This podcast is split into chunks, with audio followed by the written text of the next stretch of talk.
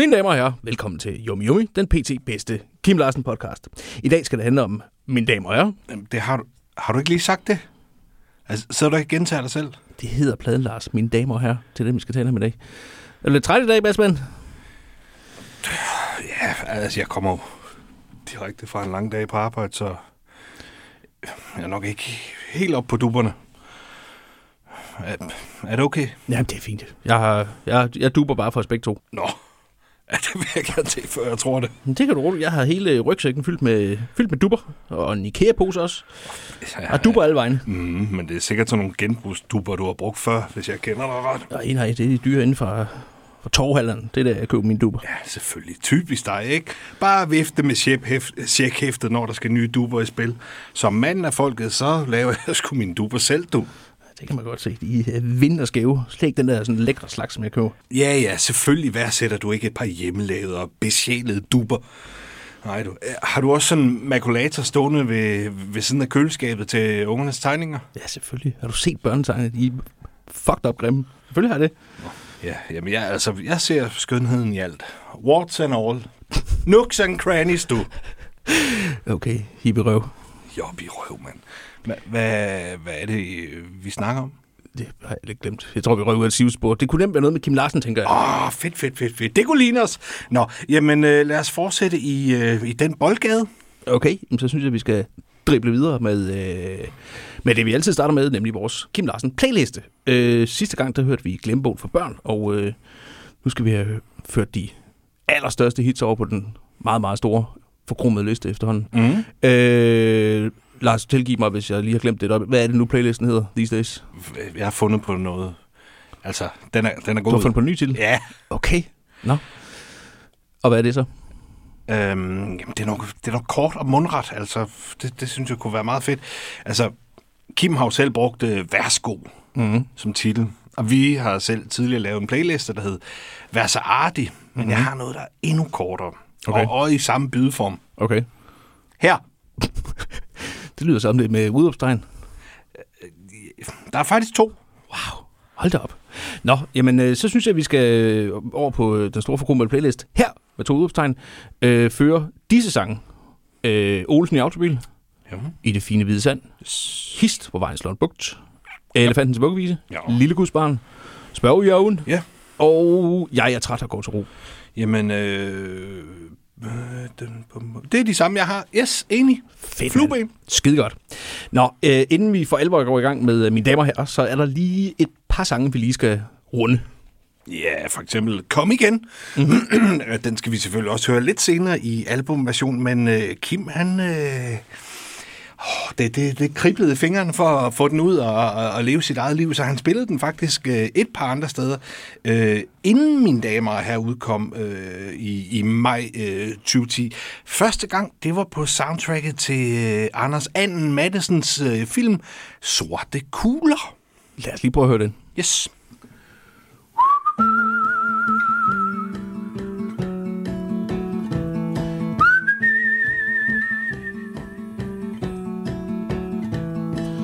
Gå din vej, du ser vel jeg græder.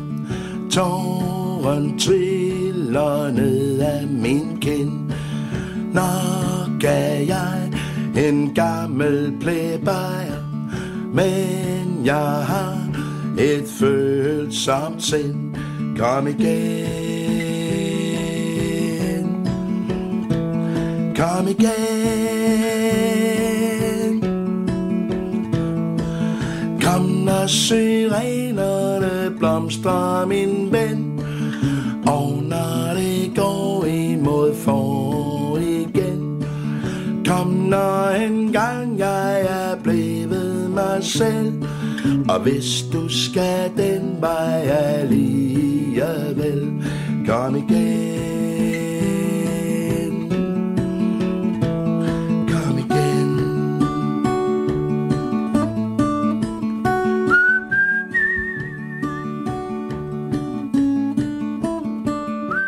Det var øh, Kom igen.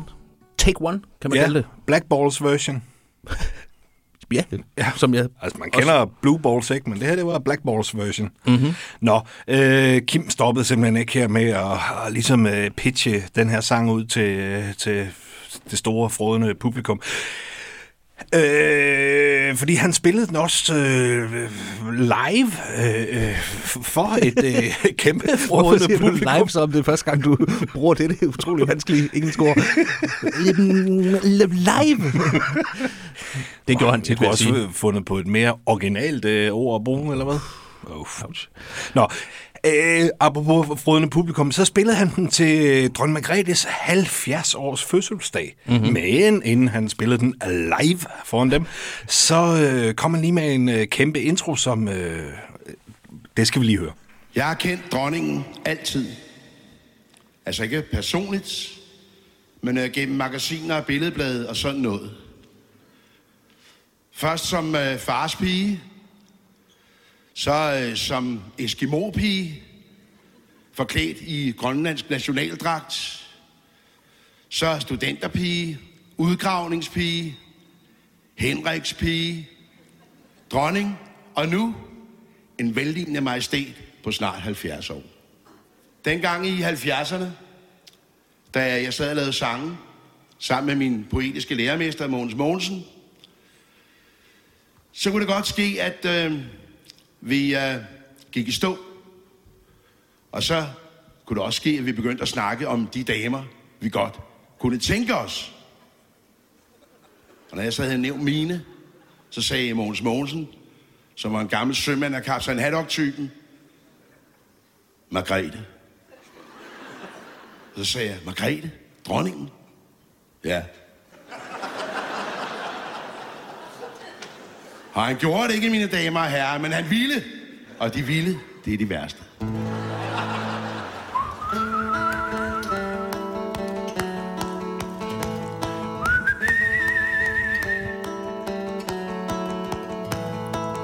Gå din vej, du ser vel, jeg græder. Tåren triller ned af min kind. Nok er jeg en gammel plebejer, men jeg har et følsomt sind. Kom igen. Kom igen. Kom når syrenerne blomstrer, min ven Og når det går imod for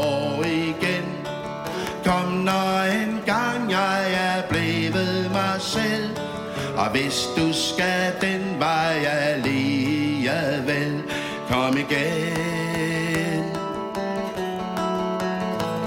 Kom når syrenerne blomstrer, min ven og når det går imod for igen. Kom når en gang jeg er blevet Det var Kim Larsen med øh, Kom igen til dronningen.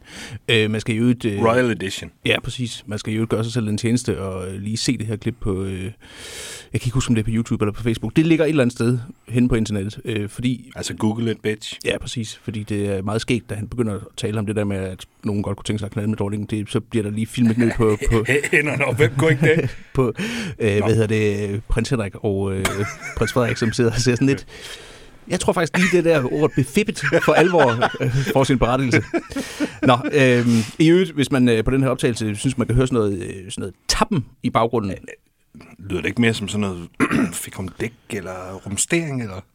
Det, jo, med lidt god vilje, så kunne det også have en snært af fik om dik. Men either way, så er det ikke, fordi det er en dårlig optagelse. Det er, fordi øh, Klaas Antonsen, kendt fra The Antonelli Orchestra og mange andre ting i øvrigt, han står i baggrunden og ligesom sådan dasker til en tændstikæske med sin pegefinger. Altså, f- f- fordi han ikke kan finde ud af at åbne en pakke tændstikker. Han, han kunne da bare låne det Kim Sibo, og så han smækket den op i hovedet på ham. Ja, ærligt talt. Øh, uanset hvad, så synes jeg, Klaas, du skal holde op med at lege med tændstikker. Du tisser bare i sengen. Hvorfor? Jamen, det, Hvorfor altså, tisser han i seng? jamen, når man leger med tændstikker eller lighter, så tisser man i sengen. Det har min mor altid fortalt mig. Det er vist noget, hun har bildt dig på ærmet. Bild mig på ærmet. Altså ikke bild mig ind eller bundt mig på ærmet, men bild mig på ærmet. Øh, Okay. Ja. Nå. Øh, uanset hvad, jamen det kan da godt være. Det har jeg altid tro på, det må jeg indrømme. Øh, nå. Altså, vi er enige om, at man får stadig ikke firkantede øjne, hvis man sidder for tæt på fjernsynet, ikke? Jo, jo, jo. jo. Okay. Jo, den er god nok. Den er meget påpasselig med. Hold kæft, jeg vil se stupide ud med firkantede øjne. Vi kan diskutere, hvor fikst du er med rundøjen. Det skal vi ikke lige nu. Øh, I stedet for, så skal vi videre til øh, den næste sang, vel egentlig. Ja, nej, ikke, ikke, ikke helt endnu, for nu nævnte du jo Klaas Antonsen. Øh, han er jo fast øh, tromslærer for øh, Thomas Helmi, altså ham man kender fra øh, Den Gule Negl. Mm-hmm. Men har du nogensinde tænkt over, hvor, hvor, hvor, hvor, hvor, hvor rigt et, et udsyn øh, har haft til øh, Thomas Helmis øh, sådan læderbukse beklædte popo gennem årene? Wow. Lars, nu er jeg lige helt ærlig over for dig. Mm-hmm. Nej, det har jeg simpelthen aldrig tænkt over. Er det noget, du går og tænker meget over? Altså ikke, ikke, ikke sådan voldsomt meget. Ikke, det, altså, ikke decideret, men, men det har, det har da straffet mine tanker. Ja, altså, jeg synes jo, man skal huske at rose andre mennesker, og, og derfor synes jeg godt, at vi her som podcast kan sende Thomas Helmis øh, Popo en, øh, en kærlig tanke. Okay, det, så hæng lige på et øjeblik, så tænder jeg lige øh, Thomas Helmis på en kærletanke. Sådan der. Godt. Fedt. Øh, kan vi så eventuelt vende tilbage til at snakke om øh, Kim Larsen nu? Eller? Ja, ikke, øh, ikke helt. Altså, vi skal også lige vende øh, Lars H.G. Okay. Det er længe siden, jeg har set Lars bagfra, så altså, jeg er lidt i tvivl. Har han også en, øh, en yndig popo? Prøv nu lige, ikke så røvfixeret. Ikke, ikke alt det der, eller ikke drenge, men øh, manderøvsnak. Øh, nej, øh, jeg har fundet et øh, klip fra øh, Godaftenshowet, hvor... Øh, Som det hedder. Ja, det der med Natasha Kroner. Mm-hmm. Hej, Natasha. Øh, hvor øh, Lars Hug øh, er inde øh, og, og, og, og, og snakker lidt om Kim. Lad os lige, øh, lad os lige høre det. Okay. Kig med her. Jeg elsker dig, Mary. Kom, lad os gå. Kom, lad os se. Gennem tusind verdener venter vægtløs kærlighed. Smukke ord, Ja, som er dine. i, tak, og tak for det. Men, men det, der var interessant, apropos uh, Kim Larsen, fordi han kaldte mig så hofsnogen på grund af det der. Er det rigtigt? Var det på grund af det der? Ja, det var på grund af det. Jeg skal lige sige det fra sangen, hvor de kan reparere dig. Øhm, jeg- skal bare lige spørge dig. Vidste du det der på forhånd? Ja. Hvordan vidste du det? Jamen, øh, Frederik sendte mig bare en sms øh, til lige fjernsynet klokken et eller andet, ikke? Og det var, hvad han skrev. Samme dag, eller hvad? Ja, nej, dagen før. Nå, okay. Husk lige at se fjernsyn i morgen, ikke? Men det sjove ved det der med Hofsno var jo, at, at øh, Kim spillede jo ikke for kongehuset, og, og Kim var ikke sådan en, der skulle på en eller anden måde... Øh, og- snart til ridderkorset og sådan Nej, nej, og jeg, jeg har tit citeret ham, eller har gjort det i hvert fald nogle gange, fordi han sagde noget rigtig smukt, synes jeg. Han siger, at øh, jeg er ikke royal, men jeg er lojal. Og jeg føler mig også lojal over for kongehuset, for det er ligesom noget, vi har vedtaget, og det er vores historie. Jeg går ikke ind for, at man skal lukke det, eller hive alle statuerne ned af nogen, der har gjort noget, som vi ikke kunne lide med tilbagevirkende kraft. Men det sjove var jo så, at så blev jeg inviteret ind og synge for hendes majestæt dronningen til hendes, hendes 70-års fødselsdag. Og så kommer jeg ind, og så sidder Kim med ryggen til, og så tænker jeg, hvad fanden laver han? Så går jeg hen, og så klapper jeg så tager jeg ham sådan, uden han kan se mig. Hvad så, din kongelige hofnar? Så bliver der helt stille. Så vender han sig om. Jamen for helvede, Krogmand, altså. Så siger jeg, hvad fanden laver du her? Ikke? Og så, jeg, Jamen, jeg, jeg kan faktisk godt huske det. Jeg kan nemlig huske, at han røg på scenen. Den Ja, nej, men så siger han nemlig, prøv lige at høre, Krog, altså for det første, så kan jeg sgu meget godt lide uh, madammen. Og så ryger hun. Præcis. Perfekt, der har de noget til, der har de noget til fælles Ja, der. ja. Øhm, du sagde det der... Ikke, ikke nogen dum øh, Kim Larsen Paudi, øh, Lars øh, Krog, a.k.a. Hofsnogen, kalder ham, og i øvrigt fedt at blive kaldt øh, Hofsnog af, af Kim. Ja, for satan. Jeg kan godt bare blive kaldt et eller andet af Kim. Ja, Hey. kom tilbage med den taske. Ja, Et eller andet. sådan noget. Ja. ja. Øh, men bortset fra det, ved du, hvad der er endnu sejere faktisk? At spille med på en Kim Larsen-plade. Ja, det, Det kan du godt se, ikke? du blev bare helt mundlam. Så meget kunne du se. ja, det kunne jeg. Wow, det gad jeg godt. Ja, det gad jeg også. Det fører mig frem til, øh, på mine damer herrer, som er den plade, vi skal tale om i dag, Ah. Der har Kim Larsen fået sig en ny øh, musikalsk legekammerat, kan man sige, nemlig Lars Kraup, som øh, spiller guitar, bas, tangenter, og som sandelig også har øh, både optaget og mixet. Hold da kæft. Totale øh, blæksprutte kind of guy, ham der, øh, Lars Krav. Oh, bare vi får ham i studiet. Det gør vi sgu, Lars. Er det rigtigt? Ja, lige præcis. Øh, inden vi lige hiver ham ind, så lige en ting, Lars. Nu Ja. er der jo så to Larser i studiet lige om lidt. Så bare lige for at undgå forvirring, så tænker jeg, at vi kalder Lars Krav for Lars 1, og dig for Lars 2. Hvorfor? Hvorfor kan jeg ikke være nummer et? Altså, jeg synes... jeg synes, jeg har en ret høj øh, fremmødestatistik i, i, i, i hvert fald rimelig mange af de her udsendelser. Har du det? Ja, det føles sådan. Nå. Har jeg ikke det? Det har ikke gjort noget særligt indtryk på mig, må jeg sige. Jeg kan ikke huske, om du har været med i nogen. Øh, altså, vi kan også kalde jer Lars, der har været med til at lave en Kim Larsen-plade, og Lars, der ikke har været med til at lave en Kim Larsen-plade, men det bliver måske også lidt langt. Så, Altså, du kan jo også bare kalde mig Tonic, ikke? Thomas 3. nej tak, Lars 2. Vi tager lige en uh, breaker, og så er vi tilbage med uh, Lars 1, a.k.a. Lars Kraup. Det bliver fedt.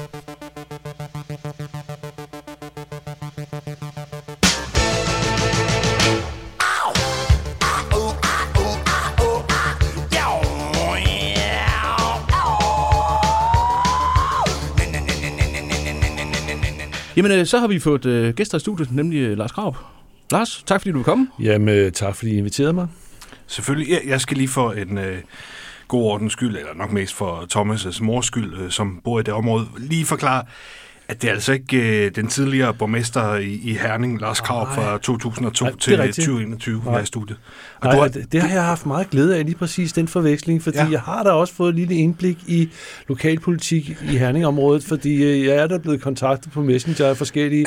Ah, tak for ishockeybilletterne sidst, og, øh, og kunne, kunne vi arrangere det sådan, så at øh, Knud og jeg, vi kom med til, altså, så, så, jamen, så gør jeg mig lidt lystig, og så afslører jeg, at det, altså, det er forfærdeligt forkert. ja, ja, jeg skrev dig på listen. Jamen, så står folk med lang de, prøvede, de prøvede også på at købe. Jeg har domænenavnet larskrab.dk. De prøvede Ja. også på at købe, da han blev borgmester. Det fik de ikke lov til. Og du har heller ikke planer om at stille op i øh, Det kommer i, heller ikke til at ske? Nej, nej. godt så. Okay, godt. Altså, i vores verden er du den, den rigtige Lars Kraup. Ja. Nå, vi skal jo tale om, øh, mine damer herrer, som er et uh, Kim Larsen øh, soloalbum. Ja. Det første i 16 år, faktisk. Altså, Ja. her i 2010. Øh, det gik jo altså meget godt med de der kjukken. Øh, hvorfor, hvorfor blev det en, en soloplade, og hvordan blev du involveret? Ja, ja, det er jo en lidt længere historie. I virkeligheden... Vi har masser af øh, tid. Altså, jeg har faktisk været så heldig allerede som ja, 24 år, tror jeg, at backe Kim. Øh, vi spillede på Rådhuspladsen, spillede, øh, backer ham og spillede Kringsted af Fjender. Øh, jeg spillede i Henrik Strube Band dengang, og så var vi backingorkester, fordi Søren Wolf havde lige lavet Midt om natten. Øh, og, og Søren var med øh, omkring vores orkester og spillede keyboards. Og, så vi backede Kim, og så... Øh, ja, jeg er jo også gammel gasolin-fan, så jeg synes, det var stort. Mm. Og året efter spillede jeg i øvrigt med Willy Jønsson, så var han afløser i orkestret og sådan noget. Så det, synes jeg var stort, for, altså, fordi, jeg var jo ikke så gammel, det var ikke så lang tid siden gasolin var opløst. Men øh, Paul Brun øh, kontaktede mig omkring en, en X-Factor-vinder, som han skulle finde nogle sange til, der skulle producere. Han skulle finde nogle sange, hun kunne synge godt. Og Mm. mm. lavede vi så i mit studie, og så synes han, det var et hyggeligt sted. Kim ledte efter et lille hyggeligt studie. Og så oprindeligt var øh, planen, at der skulle laves øh, to plader. Der skulle laves øh, en studieplade, øh, som er den her, Mm-hmm. øh, med, med Kim alene, og så skulle det være forskellige producer.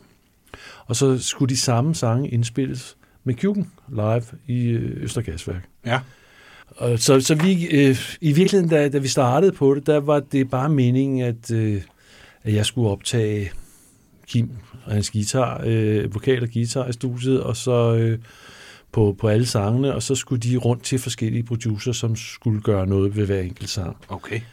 Øh, det var tanken. Øh, og så, øh, så fungerede det bare, så Kim og jeg havde det nemt. Det var, det var, altså, var nemt at, at spille, og det havde nemt ved at forstå, hvad han ville, og øh, Kemien var der. kemien var der simpelthen. Ja. Øh, og jeg havde selv haft øh, Værsgo som en af mine øh, en af de plader, jeg godt kunne lide, mm. altså, øh, da den kom, dengang jeg var 14 år. Så, øh, så jeg kunne godt lide hele den, hans tilgang og viben til det, og havde egentlig også inden da øh, ja, gjort mig lidt lystig omkring noget, fordi jeg, fordi jeg synes nogle gange, at Kjuken pakkede hans sange ind på en måde, som man siger, ah, helt, hvorfor skal det være lige sådan? Hvorfor kunne det ikke være mere akustisk, eller lidt mere, som han var på værsgo? Det kunne jeg rigtig godt lide. Mm. Og lige pludselig stod jeg så selv med, altså da det så var blevet til, at jeg skulle stå for hele pladen, og fandt de øvrigt ud af, hvorfor at det var, at, øh, at Kims plader lød, som det gjorde. Det er, fordi Kim godt kan lide, det lyder sådan. Og han bestemmer. Ja. ja. altså, ja, altså det, så vi fik nogle af tingene blev mere sådan akustisk øh, og ikke knap så maskinelle, ikke? Altså, men, øh, Nå, men så, så øh, da vi havde arbejdet lidt, så, så endte det med, at øh, jamen, så lavede jeg hele pladen, og så var det virkelig en, øh, Rune, Rune Harder øh, og Kim og jeg, der som udgangspunkt øh, øh, spillede på pladen. Ja. Øh, så fik vi Jakob Højer til at spille trommer på et par numre. Øh, øh, Rune er jo percussionist, men spiller også lidt trommer. Han, så han spiller lidt på et nummer, men han, han er ikke så komfortabel på trommesæt, som han er som percussionist. Okay. Så kom Jakob Højer på at spille på et par numre, som jo egentlig er jazz-tromslager. Ja. Men øh, Mange yngre lytter kender ham nok fra Ravenettes. ja, lige præcis, han har spillet med Reviewnets øh, Ja. og været på verdenstur med dem, altså, hvor det jo så er rock, men, altså, men han er egentlig jazz-tromslager, ikke? Ja. Fed fyr. Så øhm, det var egentlig den måde, det kom i stand. Øh, og så, øh, jeg var også ude og ude i Øster Gasværk, øh, da de koncerter blev afholdt. Jeg tror, der var tre koncerter derude, og der var en OB-vogn derude, det blev optaget øh, Kjukens versioner af sangene. Mm. Men altså, de vurderede øh, Kim og Paul, øh, at, at de ikke ville gå videre med det, så det bare blev, øh, blev sådan set bare studiepladen. Ja. Øh, og så for at, øh, at de ikke skulle føle sig helt udenfor, så kom Carsten Gård, Skovgaard, han spiller så også med på to sange, tror jeg det er. Ja. Sådan noget. Øh, så, øh, men de andre er sådan set ikke med. Altså, Nej, øh, men jeg tror nok, at de er de er krediteret, krediteret for... ja. koderteknisk øh, på, på fået en sang hver. Ja, ja, for lige at give dem et lille drys, sådan, så de kan Ja, ja. overleve indtil Ja, ja. næste Jeg tror egentlig, altså, det havde Kim for vane at gøre sådan noget. Ja. Ja. Jeg. Han havde vist også engang øh, skrevet en sang. Jeg tror egentlig, det var bare en sang for sjov, men så har han krediteret Peter Ingemann for, øh, for at have skrevet den her sang. Og teksten, eller titlen er, Hvorfor er jeg dog så liderlig? Det ved jeg ikke, om man har fået så mange cool penge for. Jeg synes ikke, man hører den ret til. Men, men det, er- altså, den der oprindelige tanke med en, en soloplade og så en liveplade, altså udgive det sammen, jeg kan ikke lige komme på nogen øh, fortilfælde, hvor... Nej, øh, det var hvor, meget sjov hvor det gjorde- synes jeg. Ja, Ja. Jeg var også ked af, at det ikke lykkedes. Altså, jeg hørte det jo bare i, i koncertsagen, og også lidt ude i OB-vognen. Jeg synes ikke, øh, det var så tosset. Men Nej. Altså, det, øh, ja, ja. det blev ikke. Altså. Noget, noget helt andet. Den der idé med at sende alle numrene ud til forskellige producer, det kunne vel meget hurtigt ende som lidt noget rod. Ja, der var faktisk... At have, have så mange forskellige... Øh, Ja, det har, har de vel også vurderet, i hvert fald indtil med at lave det hele. Ja. Altså. Og der var også, vi prøvede også at sende en eller to sange ud til andre for at mixe dem, men det endte, det endte med, at, jamen altså, at vi bedre kunne lide de mix, vi selv lavede øh, i mit studie. Øh, så. så det blev bare masteret, sådan som altså den sidste poleringsproces øh, blev lavet et normalt masterstudie. Altså, det er meget almindeligt, det gør man i et andet studie, end det man havde mixet i, for at få, ja, få en anden akustik, altså et andet Ja. rum og nogle andre ører. Og det er lige den sidste tilretning, altså for at optimere det, sådan, så det er limiteret, så det spiller så effektivt som muligt. Og, ja. Så det er, det er sådan en lille hurtigt, altså det er en ret hurtig proces i virkeligheden i forhold til at mixe. ja. Altså det, man kan mastre en hel uh, CD på, på ja, en, en kort dag i virkeligheden. Altså, en dag, det, er, det er forholdsvis mange numre på den her, så det tog en dag ud af Chandelier. Sådan. Ja. Øhm, Hvad hedder det? Øhm, inden vi, vi går i gang med at høre pladen, øh, jeg har, har, har googlet dig og lige skulle finde ud af, hvad, hvad du ellers havde af Ja. credits. Jeg kan se, at du medvirker på soundtracket til Ride. Ja. Spiller du med på den der? Ding dong. Ja, det gør jeg nok også. Jeg, jeg kan ikke helt huske det. Jeg, altså, jeg har lavet en del af de der Lars von Trier ting. Også den der Europa, den der store film. Det Ja. der, der er sådan en, altså, en, en, en stor eje med en belgisk tenor og Nina Hagen og sådan noget. Den der heltegitar, der er, det, det er sådan set mig, der spiller den. Wow. Hold da kæft. Heltegitar. Nå, og så, ja, og så også rigt. Jeg synes, det er fantastisk ja, sang, ja, jamen, jeg, jeg har været lidt heldig og også arbejdet en del i Sverige. Øh, øh, jeg spillede noget plade med Bjørn Arcelius fra jeg var, altså, jeg var, ikke, jeg var i 20'erne. Øh, og så spillede jeg i starten af 90'erne, øh, lige omkring 1990, tror jeg det var, spillede jeg også med Michael Vige. Øh, så jeg var meget væk hjemmefra, da Emil var lille. Ja. Øhm. Og så ellers, øh, jamen alle mulige forskellige øh, store danske navne, og, og s- er stadig aktiv, og tager ud og spiller, og har stadig pænt meget at lave. Så Ja. det er jeg meget taknemmelig for. Fedt. Jeg er taknemmelig for, at du har lavet den her plade. Den synes jeg nemlig er god. Nå, tak. Det kan være, vi skal høre den. Jeg skal- jeg kan bare lige... Lars, sagde du ding dong lige før, du sang den her rigsang? Ja. Ding. Kingdom. Som den King, hedder uh, Kingdom. Ikke ding dong, din ådder. Jeg synes, det er bedre tekst. Ja. Nå, det kan vi lige Ja, det, det, det, og så er der sådan noget vrøvlet latin, som, Ja. øh, som, som Lars øh, selv har skrevet. Ja, Von Trier. Mm. ja. Ja. ja oh, der er mange Lars i spillet. Ja.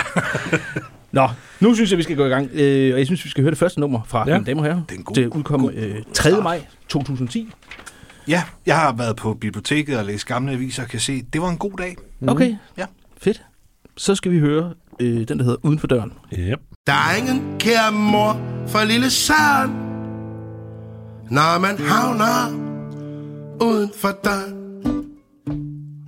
Man kan græde, man kan le, til med tikke og be. Der er ingen kære mor for lille Søren, når man havner uden for døren. Kan jamre og lave et helvedes hus Det nytter bare ikke en snus Der er ingen kære mor for lille Søren Når man havner uden for døren Jeg får garanteret det røde kort. Diskvalificeret. Vist bort. Der er ingen kære mor for lille Søren. Når man havner uden for døren. Helt alene i verden Sat ud på den kolde gang Helt og aldeles færdigt med At synge min mundre sang Der er ingen kære mor for lille sang Når man havner uden for døren Fantastisk start på, øh, på et album. Mm-hmm. Jeg skal lige høre, er, er det Kim, der, der spiller gitaren her, eller er det dig? Eller, eller har I vidderlig øh, genoplevet øh, Django Reinhardt til... Øh, Ja, det, det, det er mig, der spiller den. Øh, Kim spiller øh, grundgitaren, den, der starter, så den, den vekselbasgitaren. Du, Ja. Tjik, du, tjik, og så spiller jeg også bas på. Øh. Men, ja, og den, ville- den er faktisk lavet uden, uden klik. Altså, mange ting, jeg har lavet til, øh, til klik, sådan, som man har et fast tempo. Jeg prøvede at overtale Kim til at, at lave det så, så live som muligt. Altså, ja. sådan, så det blev så levende som muligt. Altså, så man ikke har den der øh, jeg føles, jeg føles af, at der, i, der er en metronom, der bare holder der Ja. fast. Øh, altså fordi, det, der var, altså, han, han, var meget, han var meget op på det der med at spille på klik. Det kunne han godt lide. Men det, han låste også af det.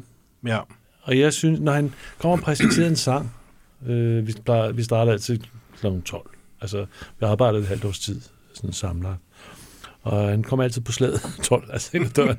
Fløjtende cykling i gården, og så øh, fuld af energi, væltet op ad trappen, og så øh, klar til at, at spille. Og så, øh, når så sad i sofaen og spillede sangen, så tænkte jeg, "Puh, skal vi, ikke, skal vi ikke bare optage den, fordi vi er sådan set klar. Ja. altså, det, altså det, han var meget velforberedt. Ja. Altså, og han, øh, han svinger skide godt. Altså, når, han svingede simpelthen, altså når han bare spillede, og ikke tænkte over det, så, så havde han en dejlig timing. Altså, men når klikket kom på, så kunne han godt blive lidt anspændt over det. Er der mange musikere, der gør, fordi Mm. det, så skal man forholde sig til det, og så får man ikke sin naturlige timing. Men her er det, det er hans egen.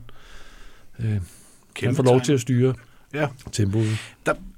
altså, vi har jo før hørt historier om, at han var, var usikker på hans guitarspil. Ja. og så videre. Altså, det kan jo godt være, at, at han følte, at han var nødt til at have det klik, at han ikke stolede nok på sig selv, Ja. når, når mikrofonen ligesom var, var Ja, tændt. de var, lige- jeg ved, de var efter ham i en gasolin. Altså, Frans var måske ikke... Altså, jeg ved ikke... øh, Om Nej, han har ikke været for sød.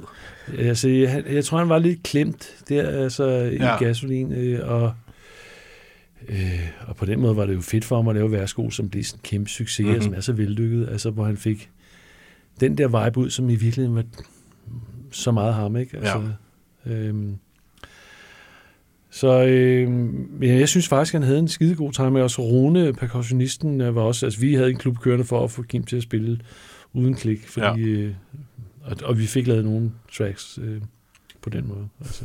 Fedt. Også nogle af dem, der ikke kom med, desværre. Altså. Bemærkede I i øvrigt, at, øh, at i teksten her, der forudser Kim øh, ligesom hele den der cancel-kultur, der har fyldt øh, meget i, i de senere år. Jeg får garanteret det røde kort, diskvalificeret vi sport, der er ja. ingen kære mor for lille søren, når man havner uden for døren. Ja. Altså er du stemplet, så er du ude. Ja. No mercy. Ja, den der politiske korrekthed var vel også en truffet, altså, og Kim stødte jo også på den, altså, fordi han var jo ikke bare for at tage bladet for munden. Altså, øh, så, øh, så han tog sin kampe med ekstrabladet der lignende øh, igennem tiden, ikke? Altså, ja. øhm, han havde sine meninger og små. Det var ikke altid, jeg var enig med ham. Altså, for eksempel, jeg synes ikke, den der gule nej, øh, nej, øh, ting, synes jeg, jeg synes jeg var ret fjollet. Altså, Ja, jo. Og ikke en så fantastisk sang, de fik lavet. Nej, heller ikke det, men jeg synes også, øh, altså hele konceptet, jeg synes, Ja. ja. altså... Ja, der vil, altså, øh, for jeg er gammel storryger, Paul Brun er gammel storryger, Rune, Rune er egentlig også gammel ryger, og Kim var jo ryger, ikke? Altså, så, så Rune begyndte at ryge igen under den her plade indspil. det gjorde Det kunne jeg godt forestille mig, at man gjorde i selskab med, med Kim Larsen. Ja, det er ligesom mig, øh, der begyndte at ryge, øh, da vi startede med at lave øh, podcasten her. Ja. Jeg havde ellers været ikke ryger i flere år. Ja. Øhm, jeg skal lige nævne, at øh, coverfotoet øh, på øh, Mine Damer her, det er taget af Christianshavns øh, hoffotograf, Susanne nemlig. Mertz. Præcis. Og det må næsten være sådan en eller anden form for homage til, til Værsgo. Altså det samme motiv, bare ja. En ny hat. Ja. Er det her i virkeligheden, du nævnte selv lige, øh, værsgo, er er det sådan en, en fortsættelse til værsgo? Det synes jeg nemlig lidt, det lyder som. Ja, altså, jeg tænkte det selv. Det var ikke noget, vi øh, talte om, det skulle være. Eller noget. Altså, det var ikke øh, planet. Jeg tænkte selv undervejs, tænkte, jeg, nej, altså, hvordan kan det være, at jeg skal være så heldig, at jeg får lov til, altså, jeg skulle lave opfølgeren til, øh, til en af mine yndlingsblader. Altså, men, øh, Altså, jeg vil ikke sammenligne den med, jeg synes, at Værsgo har en helt speciel vibe. Altså, sangene er skide gode, altså, og så er der bare en, en energi mellem Thomas Grue og, og Kim på den plade, som, som er helt speciel, altså. Som, øh, den er, altså, den er, den er så unik. Det, det er svært at sammenligne noget med den, synes jeg, fordi det er en fantastisk plade. Der fandt altså. jeg selvfølgelig heller ikke klik-track uh, Nej, nej, det var slet ikke. Den spillede bare. Altså, det er derfor. Ja. ja. Ej, jeg synes også, at sangene er... Altså, der var, altså, han, han kunne ikke komme af med de der sange i den der stil i gasolin, så Mm. mm. han har virkelig fået skrevet nogle fantastiske sange, som man så fik ud på den måde. Ikke? Altså, Ja. Og selvom planen var, det skulle være et, var det et dobbelt eller tredobbelt album eller sådan noget, værsgo, at, at der var nok sange til det. Ja. Så, øh, ja. Jamen, det, det kan det godt være, når, altså, ligesom George Harrison, da Beatles øh, blev opløst. All All Things Things Must- Must Pass, altså, Ja. der, er- det er jo et trippelalbum, altså han havde jo så mange sange, han ikke kunne komme af med. Ja. Altså, han kunne ikke, de der to andre store egoer, de fyldte det i det. ikke? Præcis. Det er generelt vores indtryk, når vi øh, taler med folk, der har været med på pladen, at det der med sådan at, at mangle sange, det er jo ikke noget, Kim han gik og døde med. Nej, nej. nej han var ekstremt virkelig mange. produktiv, altså, og meget, meget grundig. Altså.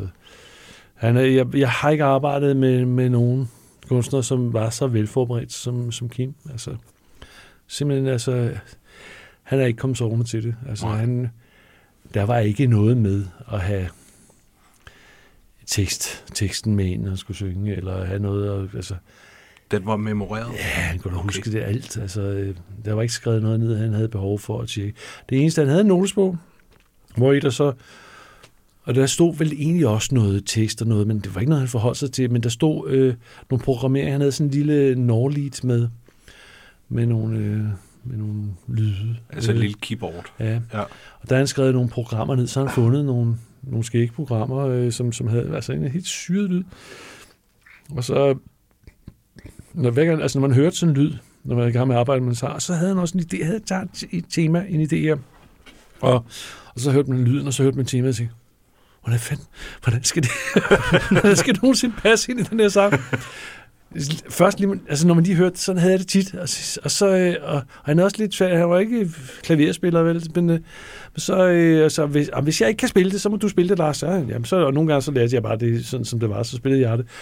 Og hver eneste gang, det er jo det, der var så fascinerende, den der mærkelige lyd, som man så har fundet frem, den passede som fod i hus. Altså, det var, Okay. det var simpelthen, det, altså, det havde han også forberedt. Altså, det var, Fantastisk. ja, det var faktisk altså, et meget godt indkig i en, altså vores nationalskjald på den måde var bare mas- virkelig forberedt. Altså. Ja. Ved du om, om, når han så, du siger, at han ikke havde, havde ligesom teksterne med, altså når han, han komponerede sangene, skrev han så ned? Ja, det, det, det tror jeg nok, han har Ja, gjort. Okay. okay. Altså, jeg tror også, der stod i det der sådan store sådan der fire notes ting, kladehæfte, der tror også, der stod nogle tekstrester Okay, og noget. Altså, ja. men, men han har sunget dem igen og igen i køkkenet derhjemme, Ja. altså, øh, og optaget dem, og vendt og drejet dem, og var helt afklaret med, hvad han ville. Altså, det, det skulle jeg så sige, det, kan, altså, det, det er en sjældenhed. Ja. øh, rapperen Jay-Z, der var, han øh, er blandt andet kendt for, at han skrev ikke hans tekster ned. Han, mm. altså, De sad der bare. de, Ja. de, han huskede et, et helt album ja. af gangen, Ej, og så, øh, altså det, Jeg bliver det nok. ej, det er ret usædvanligt. ja. Nå, Jeg, jeg kan ikke engang huske, at jeg skal have øh, over i Kvickly, hvis jeg har glemt min dos mig selv. Nå. Skal vi ikke høre noget med Kim Larsen? jo, Jo. for søren. Så synes jeg, vi skal tage det næste nummer, som hedder Hold ud. Min elskede, en af de nærmeste dage Tager ud til Der hvor regnbuen ender Og jeg kommer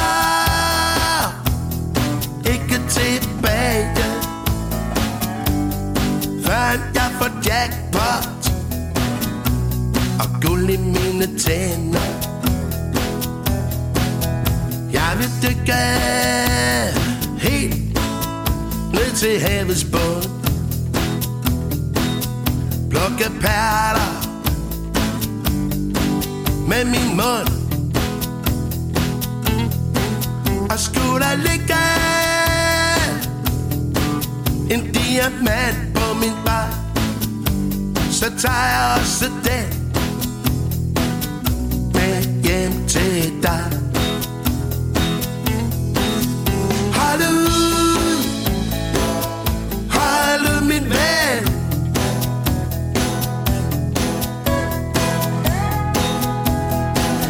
Til vi ses igen.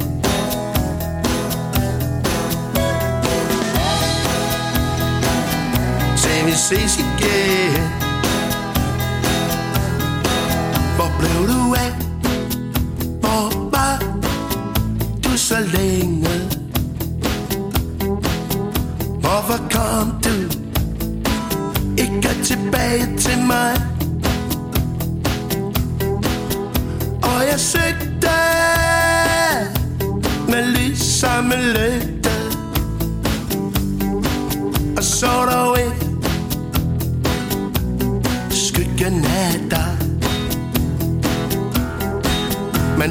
Så havde ventet længe nok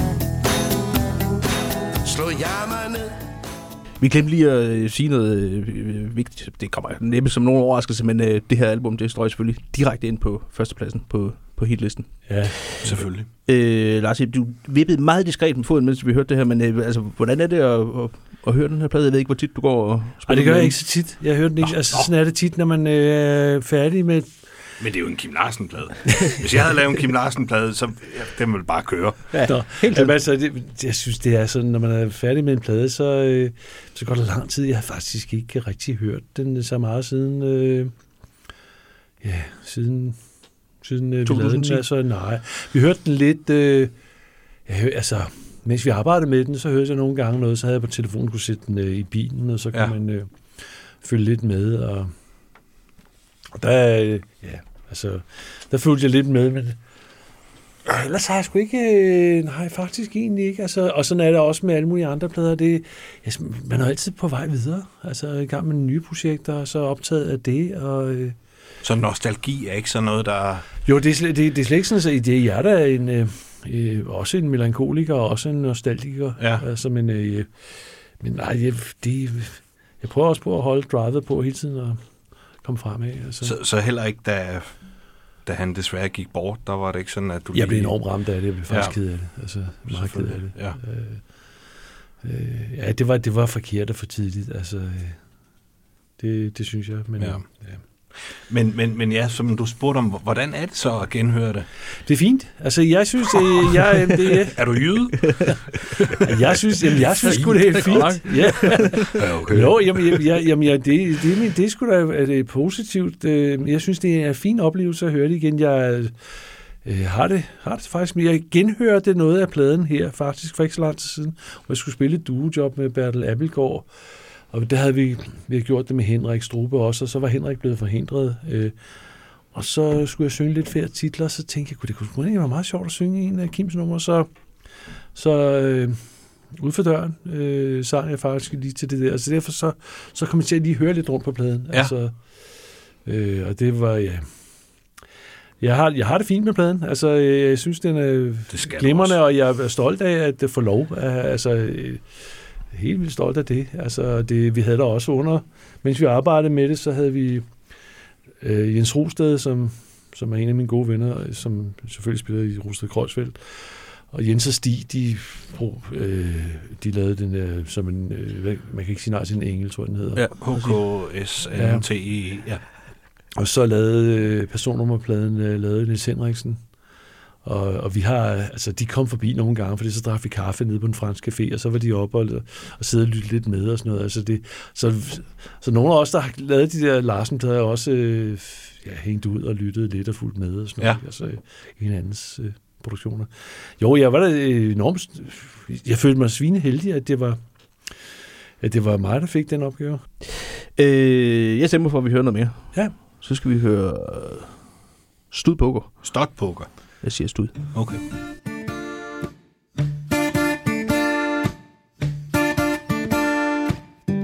Mig min baby, vi spiller mange spil Start, poker og terningespil Hvis man vinder, får man oven i købet lov Til at slå en gang til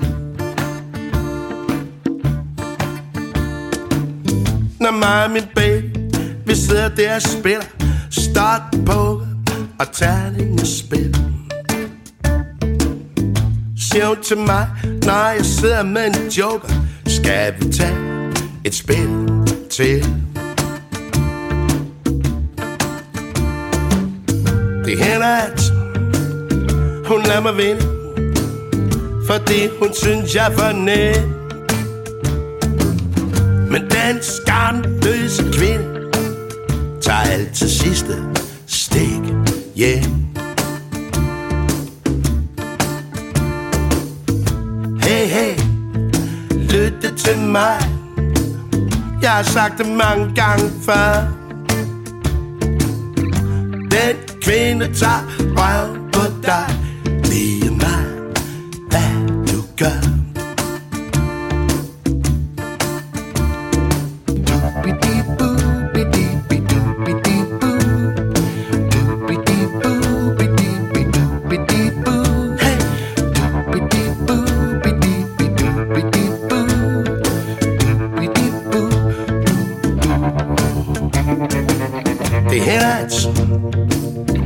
Hun lader mig vinde. Fordi hun synes, jeg er for net Men den skamløse kvinde Tager alt til sidste stik. Yeah. Det hænder, at hun lader mig vinde. Nu bliver jeg lige nødt til at sige, at det tilkommer overhovedet ikke meget korrekt til Kim, men øh, jeg har faktisk prøvet at spille studiepoker, og jeg bruger simpelthen ikke yoghurt, og der er ikke noget, der hedder stik. jeg er ked af at sige det. Ja. Kan det, kan det passe, at uh, Kim ikke var helt uh, på hjemmebane i, i pokerreglerne? Ja, det kan sikkert sagtens passe. Det var ellers me- meget stort i, i ja, på tv og sådan noget i, i den tid. Alle det er skulle rigtigt. spille poker, Ja. og, og man så pokerkampe på... Ja. Eller, ja, det spil, er- lad os kalde det det. Ved, Ja, ja, det tror jeg ikke. Det har han garanteret ikke siger. Det er jeg ikke, det har jeg heller ikke set. Altså, Nej. Ved, ved du, om han var en spillefugl? Altså, har I spillet Kalaha, eller Nej. Kaste Gris, eller Nej. Mikado, eller sådan noget? Nej, det har jeg ikke spillet med Kim. Altså, Kim var... Øh, han var en, en festvis. Altså, øh, Altså, der var altid fart på. Jeg, jeg så lige et billede, jeg havde glemt. Jeg spillede, var også heldig at spille øh, nogle koncerter. Noget, noget, det kom ud som årets koncert i 84, Ah, ja. øh, hvor vi spillede i KB Hallen og Vejlby Rigskov-hallen, øh, og der havde vi sådan en bustur frem og tilbage.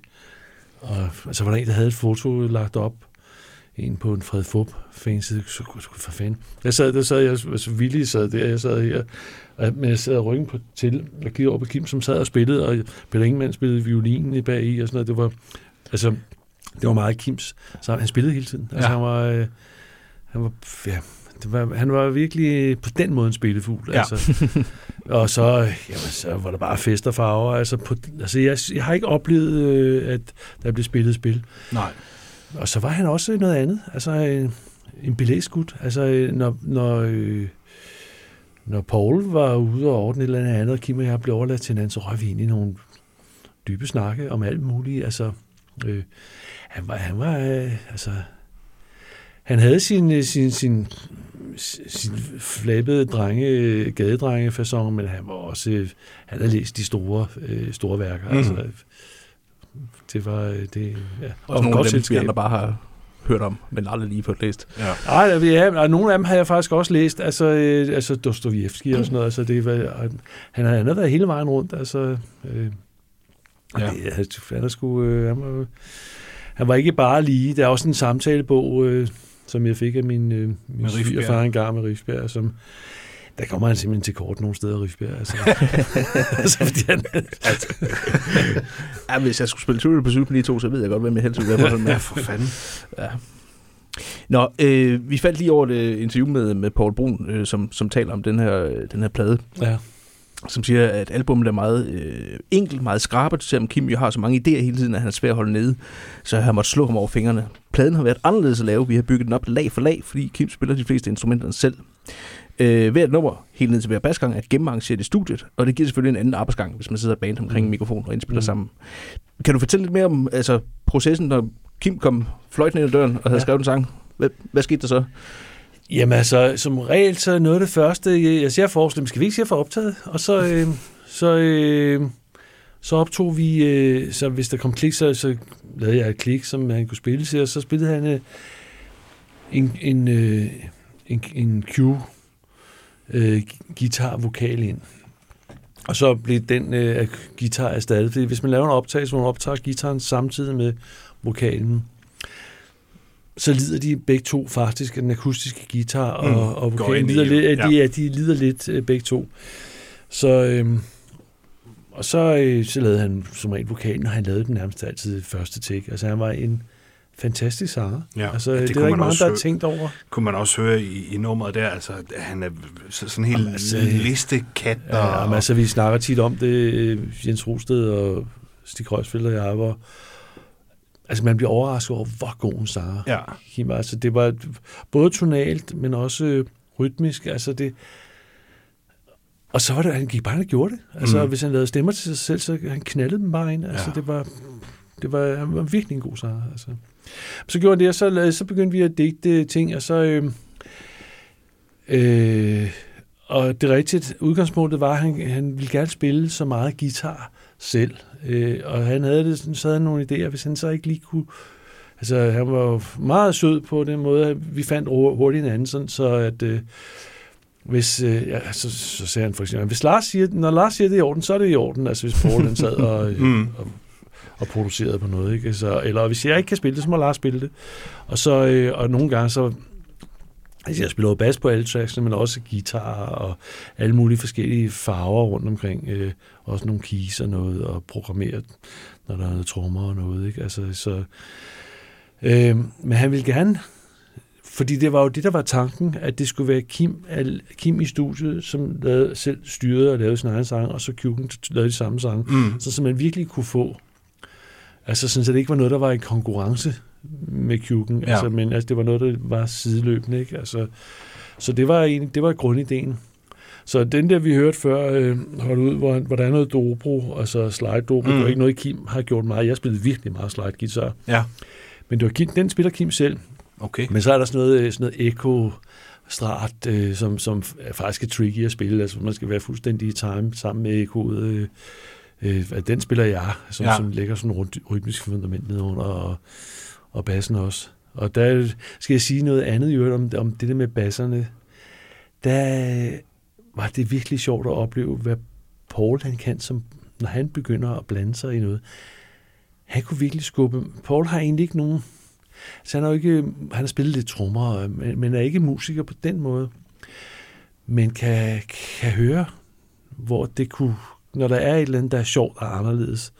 Så han kunne virkelig skubbe mig ud i nogle hjørner. Altså, øh, når jeg spillede bas, hvor han... Øh, jeg, jeg ah, prøv at gøre noget der, kan det gøre noget der længere ude, eller noget der mere, og så, så spillede jeg et eller andet, altså, jeg god til teori og sådan noget, så jeg kastede mig bare ud i, jeg kom helt ud i hjørnet, og så, øh, og så kunne han sige, oh, det du gør der, så når man spillede tilbage, det der, noget mere af det der, og så, og så endte det med at blive nogle anderledes basgang, altså som, som var sjove og fede, og sådan nogle, jeg, kunne- dem havde jeg ikke selv, altså det var selvfølgelig mig, der fandt på dem, og, mm. men det var ham, der pegede- på, hvad det var, hvorhen det sjove var, man Ja. skulle dyrke, og det var han skide god til at høre. Det er sådan en egenskab, han, han har. Altså, Det er meget sjovt, fordi vi har prøvet sådan, når vi også når vi har haft andre gæster i studiet, og prøvet sådan at få indkredset, hvad det egentlig var, øh, Paul Brun gjorde ved de her plader, fordi det var jo ikke ham, der sådan sad og drejede på knapperne og sådan noget, Nej. men, men det var simpelthen bare det der med at sidde og lytte og sige, det er kedeligt, det der er godt. ja, ja, præcis. Jamen, øh, at, han kunne, altså, jeg synes, det, det, altså, for at forestille sig at sidde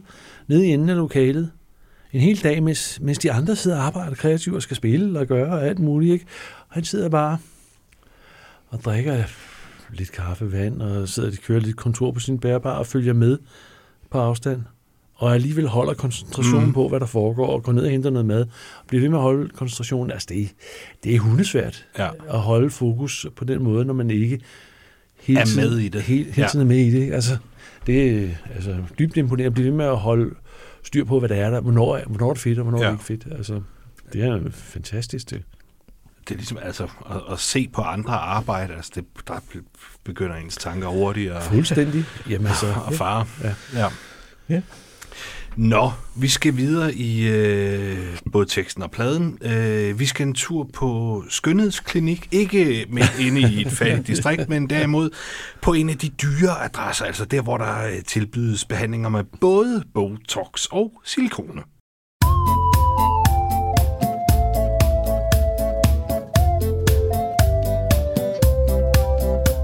Hun kiggede sig selv i spejlet og sagde, hvor her bevares. Mit liv, det er ganske forfejlet. Jeg ligner en gammel aspars. Så gik hun hen til en doktor med 10 måneders opsparet løn. Skide være med, hvad det koster bare de kan gøre mig køn.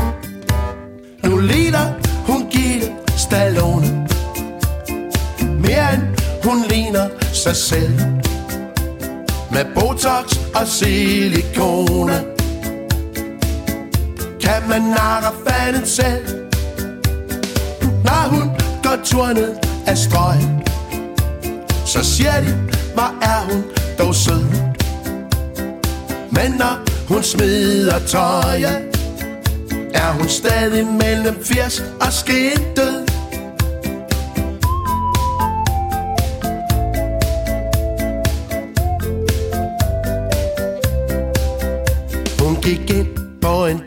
for at finde En uskyldig ung og svend Der ville det samme som hende. Og så gik de sammen hjem. Men da de læser på sengen, Der så de det begge to. Han var lige så affældig som hende.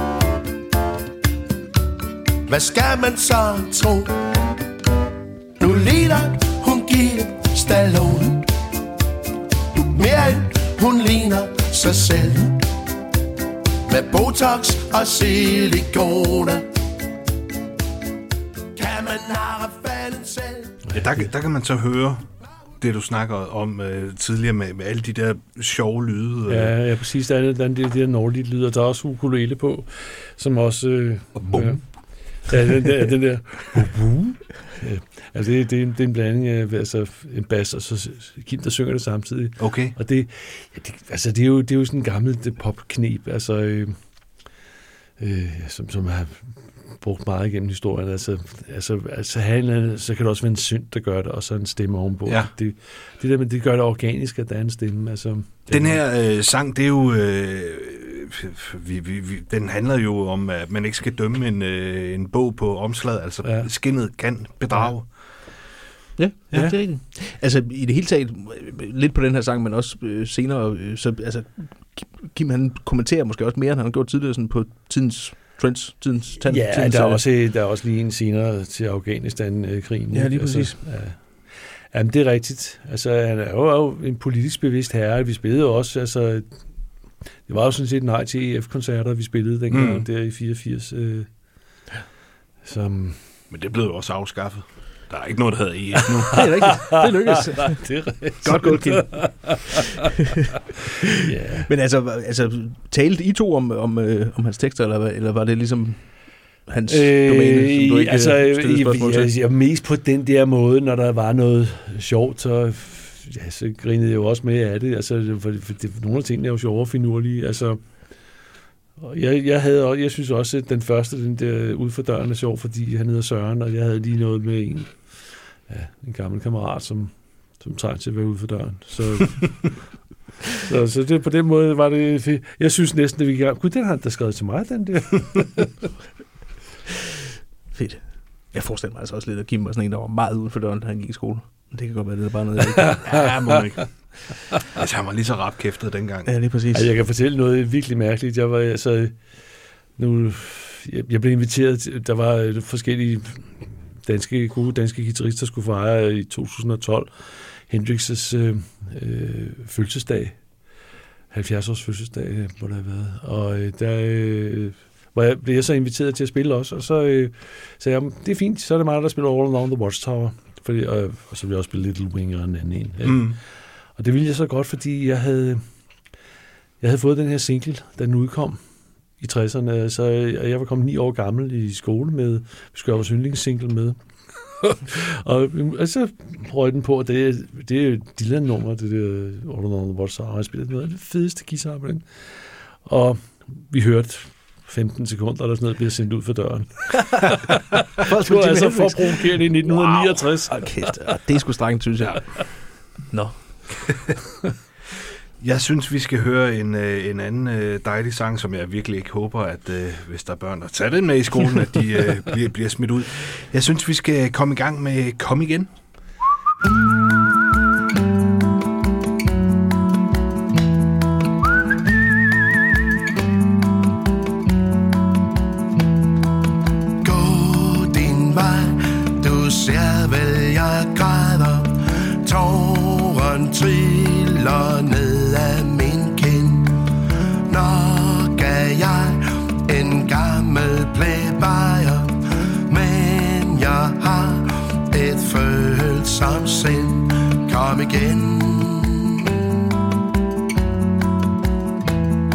Kom igen.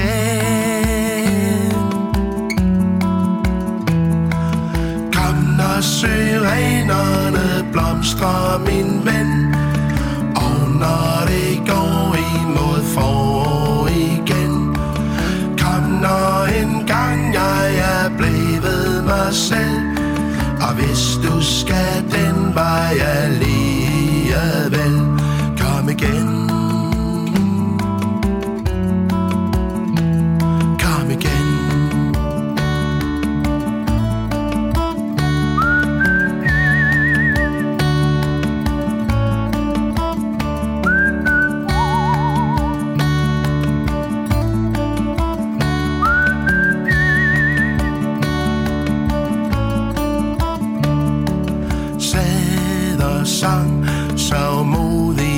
Sange til vinden kom og viskede dem ud. Så der gå forbi et par gange, men hvor var du, Øh, Lars, den der sådan, øh, sjoske lyd, der, der ligesom er øh, undervejs i sangen. Det lyder som sådan et par sko, der har Ja. løse solo. Hvordan, Men, øh, hvordan jeg lavede det? øh, Jeg husker det som om Rune spiller. Jeg har sådan nogle taburetter, som en øh, øh, studiet ligger i et baghus lige op ad min gamle skole. Og så lige bag den sidevæggen, øh, ja, 30 cm der bagved, der er mit gamle fysiklokale.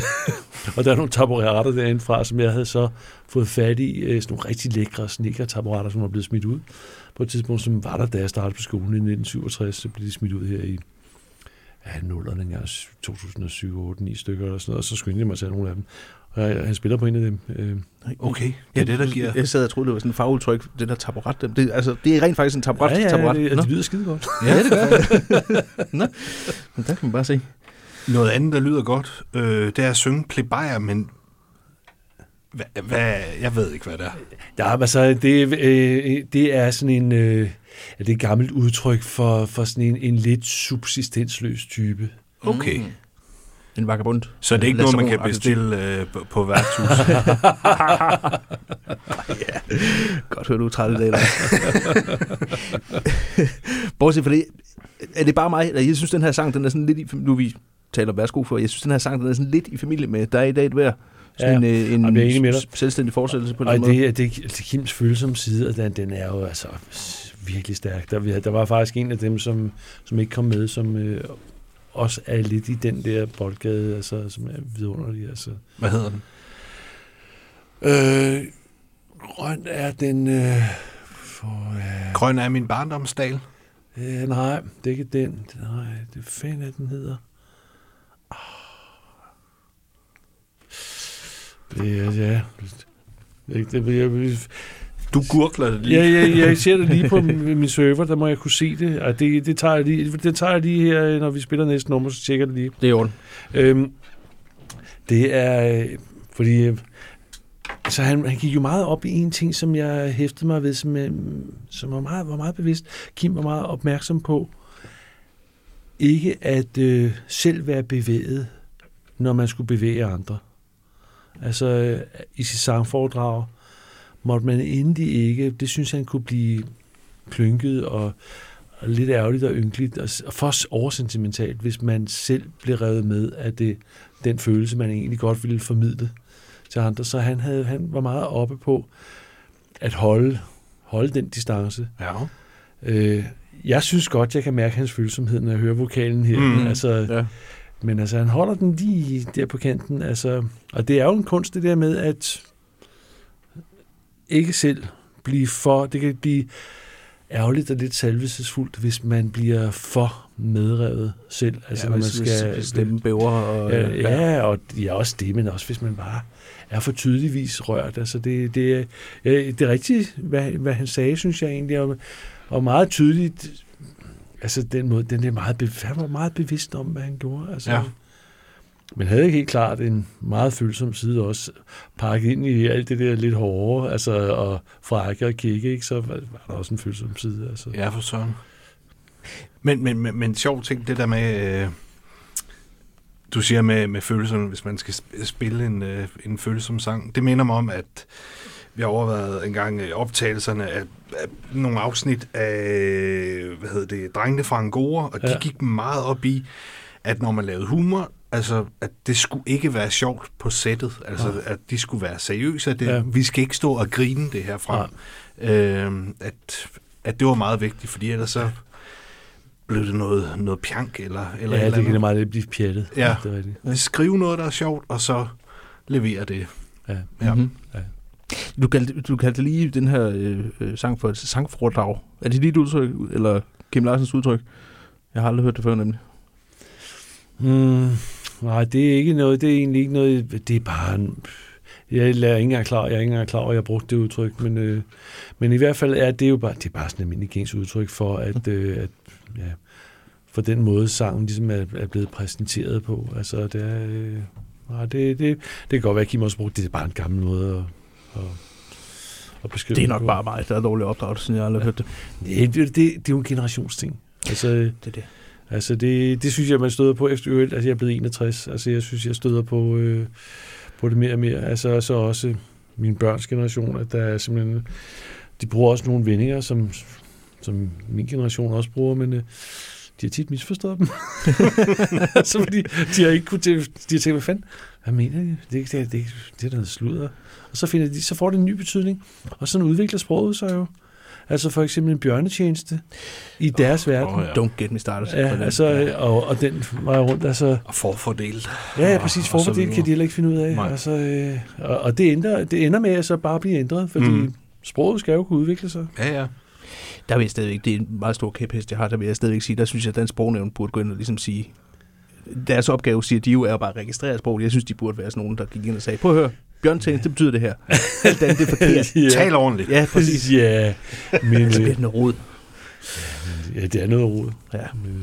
Ja, Nå, det begynder at tangere et øh, sidespring. Skal vi ikke høre den, der hedder Danser med dig? Jo. Meget gerne. Når jeg danser med dig Er det ligesom at jeg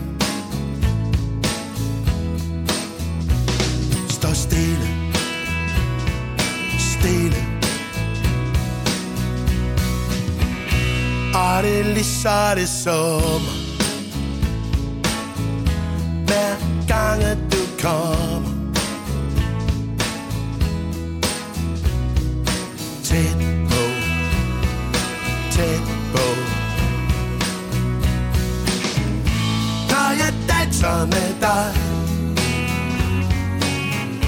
er det ligesom at jeg kommer to skridt nærmere til himlen. Hvis jeg er en rigtig sød dreng må jeg så føle dig hjem I nat, skat, skat, skat, I nat, skat, skat, skat, skat, skat, skat. Når jeg danser med dig Hørte, hørte I det? Det der skat, skat, skat. Ja. Det er simpelthen her, Kim øh, opfinder skatsang. Simpelthen. Skatman John skylder Kim Ja. alt. Der, Øh, der, der er Carsten Skovgaard synger også kor. jeg skulle lige til at spørge, det Ja, lyder er- utrolig meget som øh, Carsten Skovgaards... Ja, det er det. Og det, og det, det er enormt skønt, øh, enormt skønt kor. Ligesom han også øh, faktisk var god til at synge Joanna, øh, når de spillede mm. live. Altså, Ja, lige præcis. øh, Han spiller jo også øh, guitar her på Danser ja, med han, dig. ja, Øhm. ja, ja, jeg gør også. Altså, jeg også spiller jeg bas og sådan noget. Men han spiller også guitar. den ja.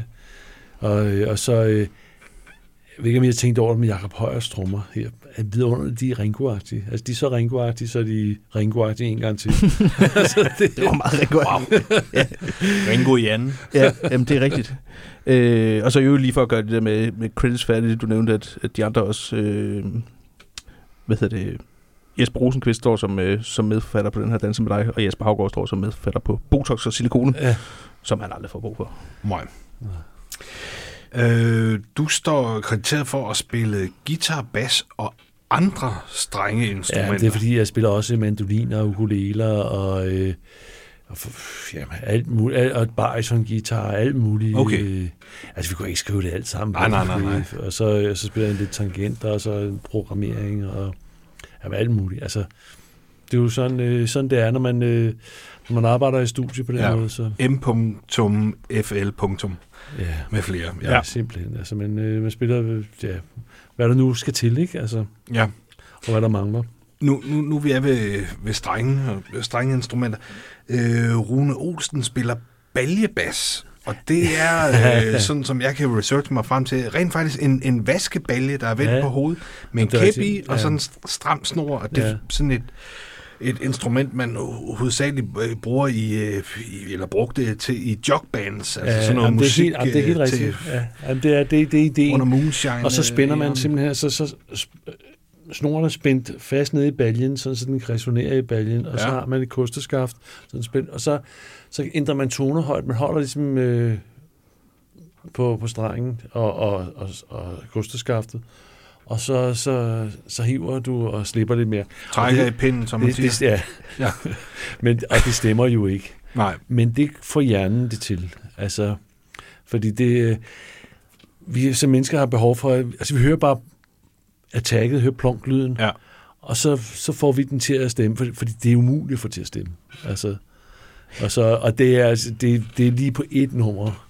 Øhm, hvor, øh, hvor vi prøvede at gøre det. Jeg må tror måske også, vi måske sablede os lidt frem til noget. Jeg kan ikke helt huske det detaljeret, men altså... Øh, men Kim altså- havde, havde, havde, havde en stor drøm, at der skulle være meget baljebas på det her. Det, øh, Mere bølgebas! Men, ja. Men altså, ikke fordi vi skal tale om økonomien i den her indspilning, jeg gætter på, at der var råd til mere sådan, ikke hjemmelavede basser. Altså, hvad, hvad, hvad, hvad, Jamen, det, er kan en noget, det er jo noget med den der det, det, den romantik omkring, at det er lidt primitivt. Mm. Altså det, øh, som jo, og det det er jo noget med at, at, at være helt, altså helt støbt. Altså det er jo en ting, man må sige om, om Kim, han var, han var det, han gav sig ud for at være. Altså, han, han, havde jo ikke, altså han levede, som om han ikke tjente en klink, altså. Altså, det, der, var ikke, de, der var ikke noget... Altså, man kan så sige, det, han blev hentet af klapsbussen. Altså, når vi var færdige sådan en uge, så kom den og hentede ham ned i Rysgade, og så blev han kørt hjem til Odense i den. Ikke? Altså, det er jo, det er jo ikke en værd beskåret at, at få den mulighed, vel? Men, men altså, altså, hans yndlingsmad, det var en fedtemad og en, og en håndbar. Altså, det, så, så var han sådan set meget godt gørende. Og han prøvede hele tiden at holde sig ligesom, i øjenhøjde med, ja, med, med sit publikum, og det, som han øh, godt ville. Altså, mm. øh, og det er den bedste måde at gøre det på, det er jo at lade være med at blive forført af, af den der usle mammon, som... Altså, penge er bare penge, og penge kan i virkeligheden korrumpere en af helvedes til, ikke? Altså, og det interesserer ham ikke en døjt. Altså, det, han, han, fik, øh, han fik et beløb af, af Peter Ingemann hver måned, som ligesom var, var nok til at kunne leve sådan et fint normalt liv, og så, øh, ja, så fyldte det ikke noget. Han havde en anden sjov ting, han gjorde. Øh, altså, vi startede som regel kl. 12, eller det gjorde vi altid, startede kl. 12, så arbejdede vi som regel frem til ved 20-tiden.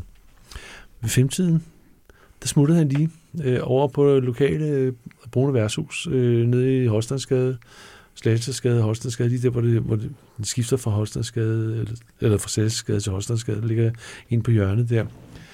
Fordi øh, jeg tror i virkeligheden, det det handler om, lige væk en lille times tid, så gik han jo ned og fik en fyreaftensbar med håndværkerne. Ja.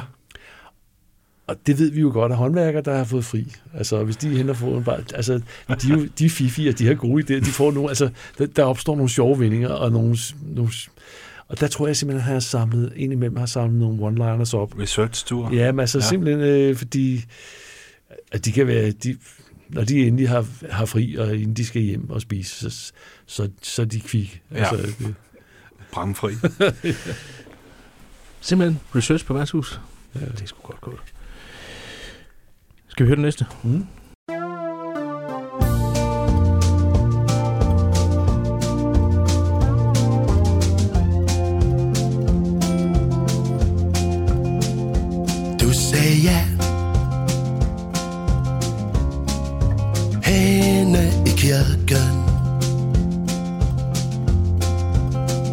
Og lige siden da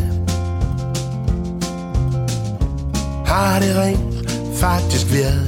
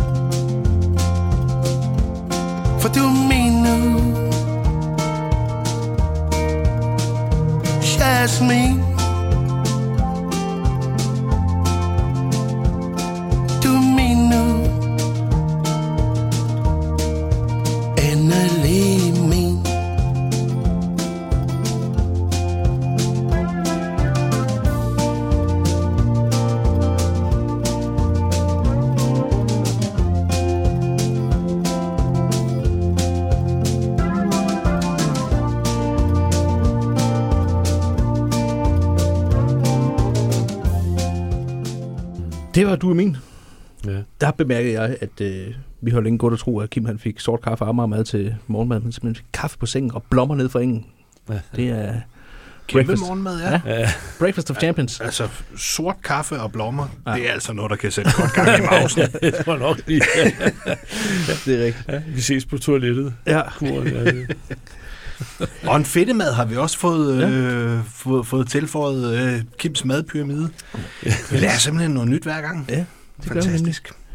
Øh, albummet er indspillet i Sitting Room, Ja. ja. står der. Det er dit studie. det er mit studie. Ja. Ja. Og hvor ligger det? Jamen, det ligger i et baghus på Østerbro. Ja. Altså, øh, som, øh, Og må man stå op derinde? ja, det må man godt. Det hedder egentlig Sitting Room, fordi jeg oprindeligt havde det matrikelnummer ved siden af, boede jeg. Øh, og, øh, og havde det op i lejligheden oprindeligt. Øh, og så, det, sådan noget, det har det med at vokse. Der havde jeg det op fra 88 frem til 2001, hvor jeg så købte baghuset. Øh, og, og rykkede det derned øh, og indrettede det. Jeg fik jo mere plads og fik mulighed for at lave bokse og ting og sager, så man kan spille trommer om natten. Og, altså, ja. Så det, øh, ja, det og lavet på et tidspunkt, eller måske efter, altså det var lettere at tjene penge på at indspille musik, vil jeg sige, i 90'erne, mm. End det har været fra nullerne og fremadrettet. Men Det tror jeg, jeg, trods alt studiet alligevel, og det er også lykkedes at få det til at hænge sammen. Men øh, det er jo, altså, pladestudier i dag, det, det jeg tror nok, altså, nu Peter Ingemann har jo selvfølgelig, han har også været min revisor i år. Han er også en, der er sans for, at der skal laves noget musik, men altså normalt ville en revisor, hvis han så, hvordan det hang sammen, det regnestykke, så ville han sige, altså, skal, det, skal du virkelig have det der lydstudie? ja, det skal jeg, for det er nødvendigt. Altså, Hvem, øh, altså, jeg går ud fra, at Kim Larsen er den fedeste, der har været i studiet, men, men øh, hvem har ellers, øh, hvem har ellers indspillet det? Jamen, øh, det, det, alle mulige øh, har faktisk været der. Altså, jeg, øh, jamen, jeg, altså, jeg var også med i Backseat i, øh, i mange år med Ivan Pedersen, øh, og, og mange af de produktioner har jeg også lavet der. Jeg har også lavet Paul Krebs ting, øh, som jeg har produceret, øh, som jeg lavede i mit studie, og øh, Tammo Sannes, øh, og... Øh, Øh, jeg har lavet nogle ting øh, til film med meget øh, til, øh, altså hvor jeg også har mixet øh, musikken øh, øh, altså til noget Ole Bornedal film øh, øh, også hvor jeg faktisk er ved et tilfælde kom til at skrive hovedtemaet men øh, der er en af mine kammerater en gammel kammerat som vi spillede fusionsjazz da vi var unge øh, sammen øh, Joachim Holbæk har lavet, han øh, har lavet meget filmmusik, og så har jeg været hyret til det, så jeg har også spillet klassisk guitar på, øh, på de her scores, altså til store, altså nogle Serfi-film og øh, Ole Bornedal-film og Lars von Trier-film, og altså alle mulige sådan nogle store film.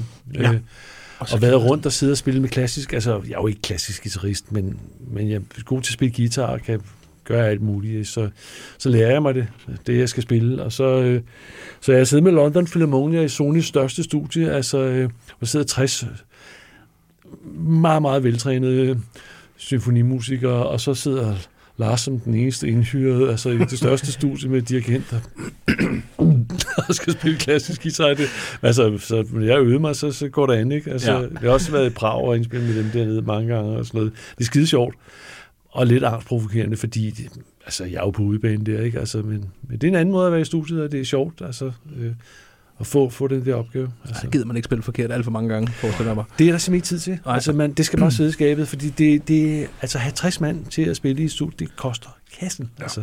Så al, hele scoren til sådan en film, den blev indspillet på en dag. Det var jo derovre, altså Centropa havde fået fat i nogle EU-midler, sådan, så det kunne lade sig gøre, at øh, det var en nogle Scherfi-film, vi lavede, Wilbur Wants to Kill Himself, øh, hvor, så, sådan, så det kunne lade sig gøre, at vi måtte være med London Philharmonia i det største studie, altså, og det var en sjov oplevelse. Øh, så det øh, er... Jeg, jeg er egentlig også glad for at høre, at du ved, du har været i London og Prag, og vi har lukket dig til Amager, fordi at du siger, at du har gået i skole lige bag ved, ved dit studie, Ja. øh, og, og har boet der, og baghus, og det er meget, meget snæver lille cirkel. Ja, ja, du, ja, du er ja, for den anden, altså, det, fedt, det er du Sortdamsøen, ud. det, det er nede i den ene ende af Sortdamsøen, i den anden ende af Sortdamsøen er jeg født og opvokset. Ja, okay. Så det er altså er ret lille. Ja. Ret Velkommen til. Men Kim og jeg snakker meget om det der, fordi øh, Kim er født og opvokset 200 meter fra, hvor jeg er født og opvokset. Altså, Så øh, ja, det var, det var, vi havde samme gamle hud. Altså, Ja. altså, der er 15 års forskel, men alligevel så, øh, man forholder sig simpelthen, altså det kender jeg jo godt, det der, hvor man ligesom er, er født og opvokset, det betyder noget. Altså. Mm. Absolut. Nå, lad os høre noget mere musik. For eksempel øh, den, der hedder næ, næ. Ja, ja, ja.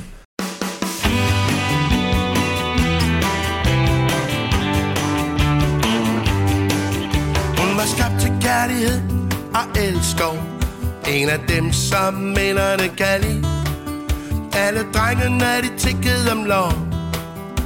Men hun gik bare forbi. Og dem, der prøvede at lægge hende ned Fik alle sammen samme besked. Hun sagde, nej, nej, nej Du kan godt slappe af. Kom igen en anden dag. En gang da jeg kom gående hen ad gaden det var bedst nok i Oslo. Kom der en dame og sagde Skal det være dig og mig og os to? Men da hun sagde Hallo gamle gris Giver du en is? Så sagde jeg nej, nej, nej Du kan godt slappe af. Kom igen en anden dag. Jeg sagde nej, nej, nej Du kan godt slappe af. Kom igen en anden dag.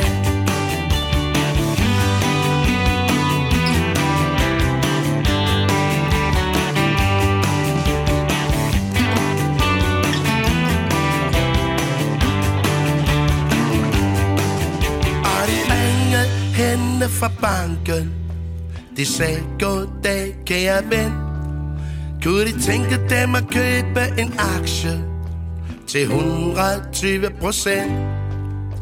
Men hvor var de alle sammen henne, da jeg kom for at hente mine penge?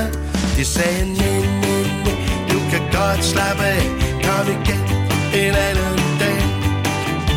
Politikerne siger så meget, især hvis sagen er sparet. Efterhånden har de sagt så meget At det kan være lige meget. Men når de siger Hallo Peter Plys Du skal bare sætte dit kryds Så siger jeg nej, nej, nej Du kan godt slappe af. Kom igen. Det var Næ Næ Næ, øh, første sang på øh, side 2, hvis man har øh, LP-udgaven. Det er simpelthen en hilsen til øh, bankerne efter øh, finanskrisen Ja. øh, to år tidligere. Det, er det. Øh, og sangen er ifølge Kim Larsen en øh, protestsang, der blandt andet handler om, nu citerer jeg, de drenge, der har svindlet og bedraget og slået bunden ud af finanssystemet. ja, for helvede. Og at demokratiet er sat ud af kraft, fordi alle partierne er ens efterhånden. Mm. Den slags øh, skal vi jo heldigvis ikke bekymre os længere, fordi øh, bankerne de sover nu med hænderne foldet over dynen på dydens smalle sti, og partierne på Christiansborg, de minder slet, slet ikke om hinanden. Alt kører bare. Ja. Nå, Ja, det, det, det, ja, de, den der sag var jo pinlig. Ikke? Altså, Dan, Danske Bank havde et eventyr i Irland. Altså, hvis ikke øh, den danske stat havde løftet røven på Danske Bank, så, ja, så var det krakker, der gået ud over hele vores øh, kreditkortsystem. Ikke? Mm. Mm. Altså, det, vi, vi kunne ikke holde til de krakke. De stod faktisk til at krakke. Ikke? Altså, og jeg kan godt forstå, at Kim var forstyrret af det, for det, det, det, det var man jo. Altså, det, men ja, det var jo bare nødvendigt. Altså, øh, og man kan blive træt. Altså, den der grådighed, som der har været her i, ja, i, i, i det her årtusinde i virkeligheden, hele vejen frem, kan man blive meget, meget midt af. Ja. Altså, og sådan noget havde Kim jo også virkelig. Altså, han var engageret. Han var en lille mands øh, væbner. Altså, øh, og havde sans for det der. Altså, øh, så øh, ja. Det der var den første single i øvrigt. Øh, der er en anden sjov lille anekdote, som... Øh, den blev, da den udkom, så blev den så også ugens uundgåelige pladen. Øh, og det var ikke så mærkeligt. Altså, den, den spillede de så hele tiden. mm. De spillede bare ikke den rigtige plade. Hvad? ja, jamen altså, når man arbejder med sådan en plade, så, så og så, så kan alle se det, alle numrene er på en CD, altså også dem, der ikke kommer med, og, men, og, de er jo i cirkulation, ikke? Altså, de får noget, de får ud på pladselskabet til at høre, hvor vi er henne, kommet til nu, og så, øh, så hørte jeg på et tidspunkt, hvor vi kørte hjem, så, kørte, så ud af radioen væltede der et nummer, så, fanden, det der skulle da ikke, det er da ikke den masterede, det er da ikke den rigtige. Altså fordi tit så, når man sender sådan en lyttemix til pladselskab, så småmaster man lidt på det, sådan, så mm. det spiller højt og effektivt, så det kan være svært lige at høre, om, om det er den endelige master. Men jeg kunne høre, der var nogle detaljer, der, der ikke skulle være der, som, som vi egentlig havde sorteret fra. Og så gik det op for mig, for helvede mand.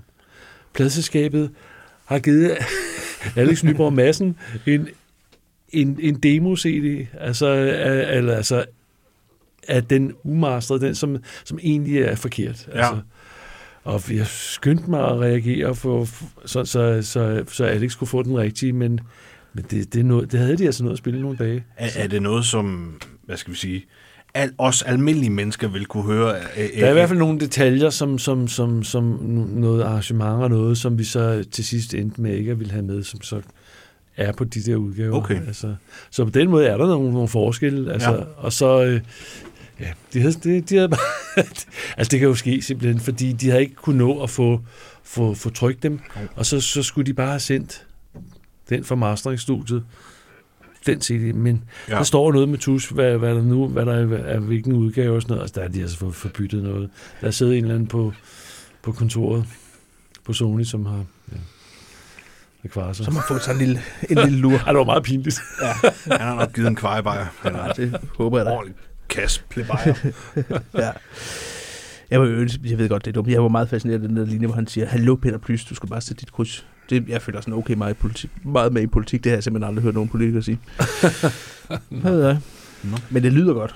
Ja. Jeg laver også mærke til, han, han synger om, at han møder en dame der i Oslo. Øh, og det kører. skal det være så, os to. så spørger hun om is, og så er det bare Nixon Bæksen ud, og det gider han fandme ikke. Er sådan en rimelig billig date, altså en is. Ja. Det ved jeg ikke, om, om is koster det samme som agurk eller cigaretter i, i, i Norge, så Nej, kan det, det godt være, at det Ja, det, det er lidt, lidt hæftigt nok. Er måske lidt hurtigt. Ja. ud af vagten. Nå. Skal vi tage den næste? Ja, for søren. Blå lanterne. Under den blå lanterne stråler min lykkestjerne.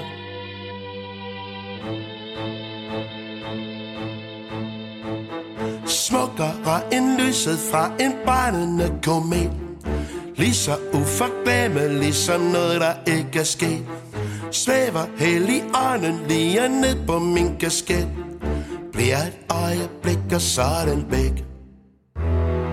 Hvad det var den ville, det er ikke til at se. Før man vidste, at det var den smuttet forbi. Den er sikkert smuttet til et helt andet sted. Bare man kunne smutte med. Under den blå lanterne Gen bag de drivende sky Stråler min lykkestjerne Smukkere end nogensinde før Hvorfor skulle man vente på, at underret det sker? At verden den bliver god en gang, det tror jeg ikke mere. Men hvad gør det, så længe solen skinner på mit hår? Det, der blev tilbage fra i går. Under den blå lanterne stråler min lykkestjerne.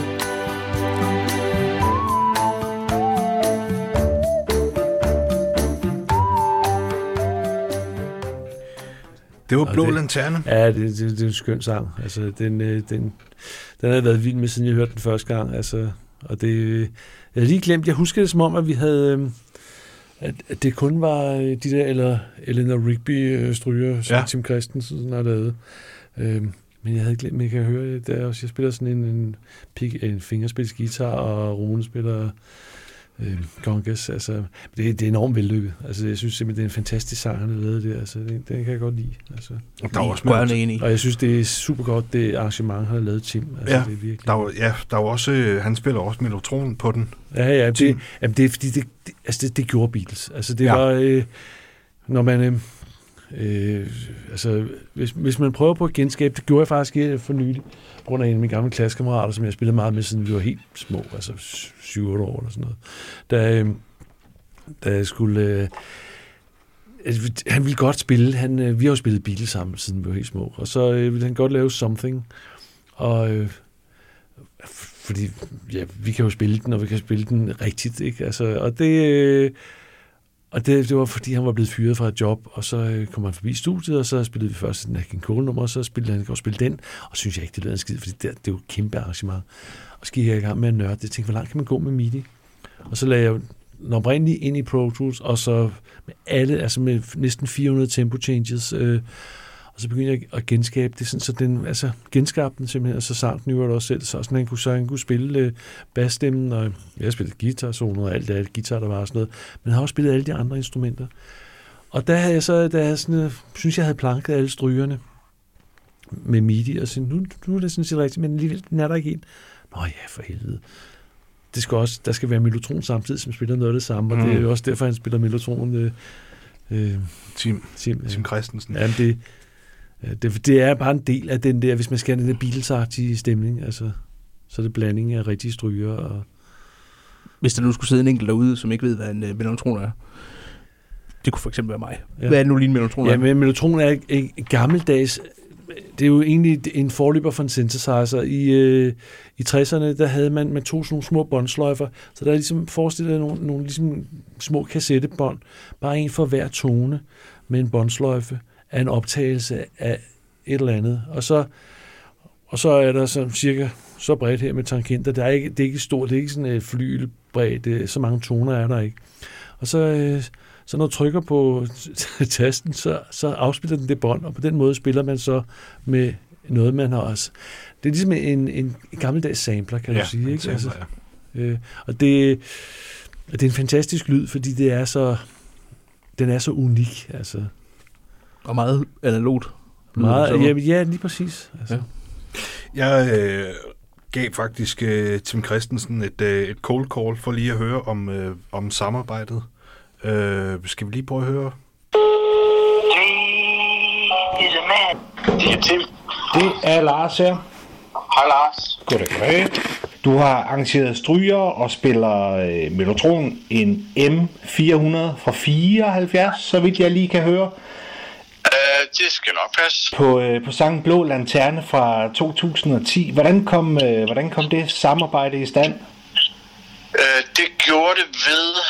Uh, altså, jeg, jeg, jeg kendte jo ikke Kim personligt, uh, men uh, jeg havde krydset veje med Paul Broen uh, flere gange, fordi han jo var den, der startede det selskab, som jeg ligesom udkom på med DC i gamle dage Medley, som fusionerede med EMI. Ikke? Ja. Og det var, det var Paul Broens gamle, så, så vi havde krydset veje, og Nikolaj Foss, som var vores producer, det var jo hans lærermester. Så han dukkede op en gang imellem til en pladereception, eller øh, en koncert på Roskilde, eller sådan, med, med min egen ting. Så jeg har mødt Paul mange gange, øh, mest i sådan noget professionel sammenhæng.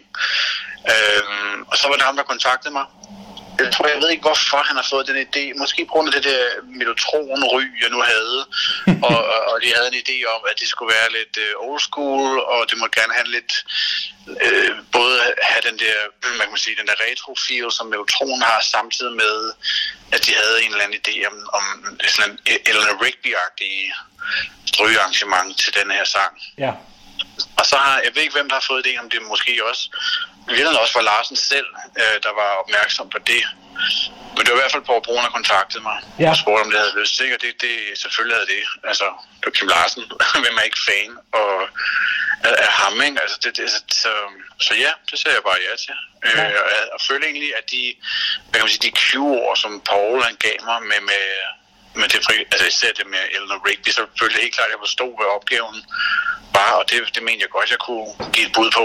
Det, så sad jeg virkelig bare derhjemme i mit eget lille hjemmeopsæt, hvor man kan nå ret langt, ikke? og så fik jeg en, øh, en meget, meget sparsom øh, optagelse af Larsen, der spillede det, den her blå lanterne, og så kunne jeg så sidde og prøve at arbejde med det og lægge ting ovenpå via øh, noget keyboard med noget stryge, og når jeg så selvfølgelig var jeg ved at være på plads, så fik jeg indspillet det på melotronen. Øh, og så mener jeg faktisk også, at de lagde nogle rigtige stryger ovenpå. Nå, men ironisk nok, så, så mødte jeg ham ikke i forbindelse med den blå lanterne. Nej. Der var det simpelthen noget hjemme puslearbejde, Ja. som bare blev sendt afsted, ikke? og så lagt på. Det synes jeg er meget, øh, måske ikke også lidt synd, at øh, Tim han simpelthen ikke øh, måtte komme i studiet.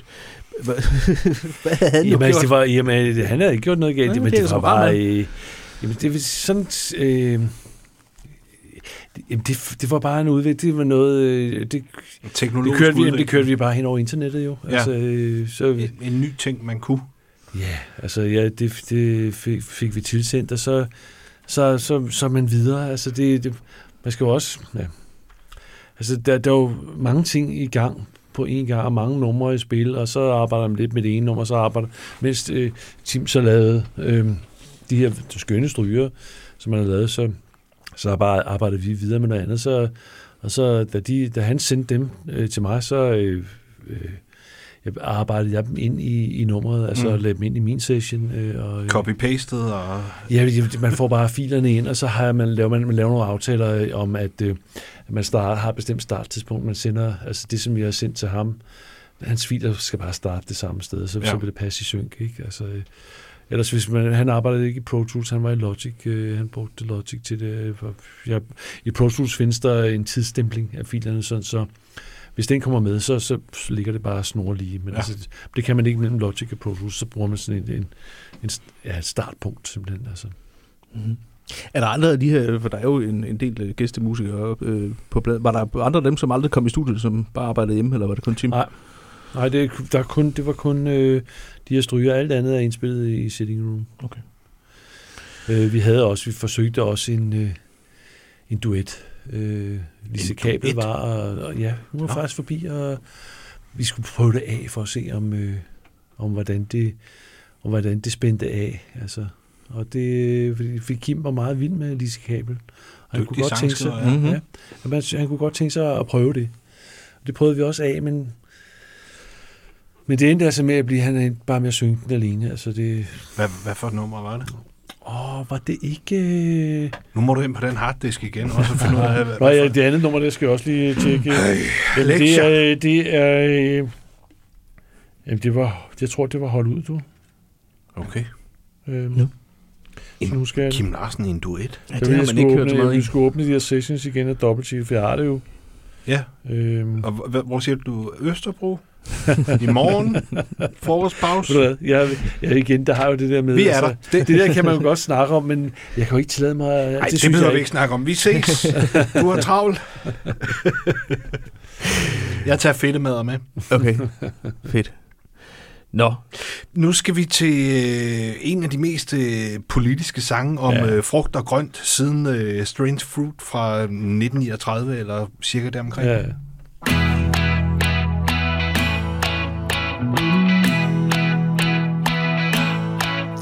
Det er fordi jeg skal føre mig frem Hverken med tale eller sang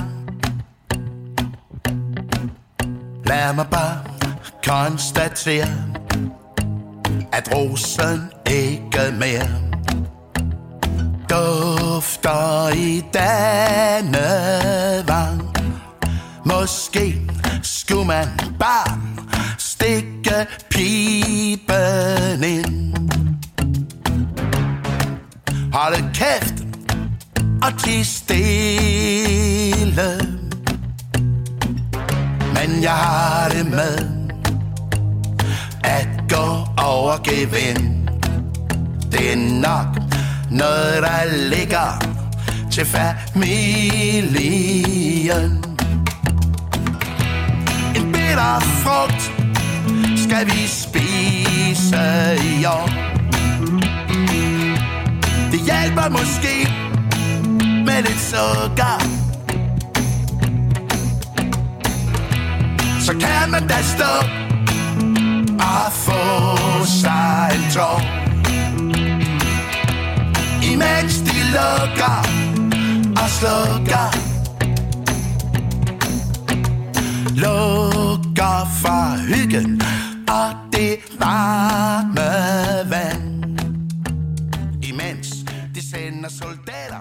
det, var, det var også sjovt at lave den der. Det var, den har også den har også tegninger fra Beatles. Altså der er nogle uh, Getting Better All Mhm. the Time. Uh, der er nogle altså Altså, jeg synes, mindede lidt om, når jeg tror egentlig også, vi forfulgte noget, altså noget i guitarlyden, og, og jeg prøvede også på at spille på. De tog faktisk røven på mig. øh, Altså, jeg havde sagt det så mange gange, altså, øh, når, når jeg skulle til at lave basser. Øh, og jeg tror måske, det var lige præcis den, vi var kommet til der. Øh, så ah, skal, jeg, skal, jeg ikke, skal jeg ikke låne en høfterbas? Jeg tror, jeg kan låne en over i en lokal forretning der, og så det vil passe skide godt. Nej, nej, det lyder fedt med de der basser, du har. Det, det skal du sgu ikke. Det er der ikke nogen grund til. Og så, øh, så var vi kommet til at skulle øh, indspille den her øh, bitterfrugt, og så, øh, og så sagde de lystigt, øh, Rune og Paul og Kim, hvad Lars, det kunne, det kunne sgu da være fedt med en høfterbas på den her var, og jeg faldt lige i, ikke? Ja, for helvede, det kunne være fedt med en høfterbas på den her. Og så, og så sagde Paul, jeg prøv lige at kigge hen derinde i maskinrummet der, så jeg synes, der stod sgu da en høfterbas. Paul, du ved godt, jeg ikke har en høfterbas. Hold op, mand. Altså, og prøv lige at kigge. Så har de købt en høfterbas til mig. Wow. så det var så øh, det var Paul sådan, det McCartney her, det var, ja, præcis. ja. Det var sådan øh, i december måned, en gang midt i december eller sådan noget. Så sådan en tidlig julegave, altså. Og så var jeg inde, og så var jeg jo meget rørt over, at det var virkelig sødt, ikke? Altså, Ja. øh, og så skulle jeg indspille med det samme på den jo, ikke? Altså, så, øh, så, det, øh, så det, blev, det blev meget beatles det bas, der kom på det også, fordi det var, øh, ja, nu havde vi, havde vi bøfterbassen. Præcis. Den rigtige, den rigtige bas. Ja. Øhm, ja. Kim er jo meget, meget sur på øh, politikerne her, fordi de sendte soldaterne i, Jamen, altså, i krig. det er hele den der sag, altså Afghanistan, altså Anders Fogh burde jo kraftet med retsforfølgelse. Krigsforbryder. Jamen, Ja. er simpelthen en krigsforbryder. Altså, han har så meget på samvittigheden, altså, og hele vores, vores øh, sag der, hvor forkert udbetaling af aktieudbytte, øh, til, altså det er jo også, fordi han har nedskåret øh, skatteadministrationen og sendt den til Ringsted, ikke? eller hvad hedder det, Ringkøbing. Altså, øh, det er, ja. Og han er meget, altså han, han har skrevet fandme en bog om minimalstaten i, øh, i 90'erne. Mm. Og så kom han til magten, altså, øh, altså min ulv i forklæder, altså han øh, foregav, at det var en, en, en socialdemokratisk politik, altså der blev ført. Det var benhård liberal politik, det var bare sådan en, øh, en indpakning. Altså. Mm. Og sendte os simpelthen altså i krig på et noget usikkert mandat, må man sige. Ikke? Altså, Ja. Og, og, ja, og det var Kim øh, både på den Det her var og Kim, på, på, på flere andre sange. ja. Men det, det blev jo af nogen misforståelse om, Kim var imod soldaterne. Det var, men altså, det var, han var jo Nej. imod, at Ja. ja. han var imod Ja, ikke soldaterne. Ja, selvfølgelig, altså. Nej, det, det er misforstået, altså. Men det, men det, det tror jeg, nogen folk, hvis, hvis deres unge sønner er sendt i krig, altså, så kan de ikke lide, der kommer noget som helst grimt sagt om det. Men, Mm. altså, men, men det, og det, det, det er en til Anders Fogh, den der. Altså, det er intet Ja. med, med, med soldaterne at gøre. Ej, Så, så Kim er, som de siger i USA, for the soldiers against the war. selvfølgelig. Ja. Præcis. Fanden så. Skal vi springe videre til... Øh, har du hørt? Ja. Om lidt har jeg. Det.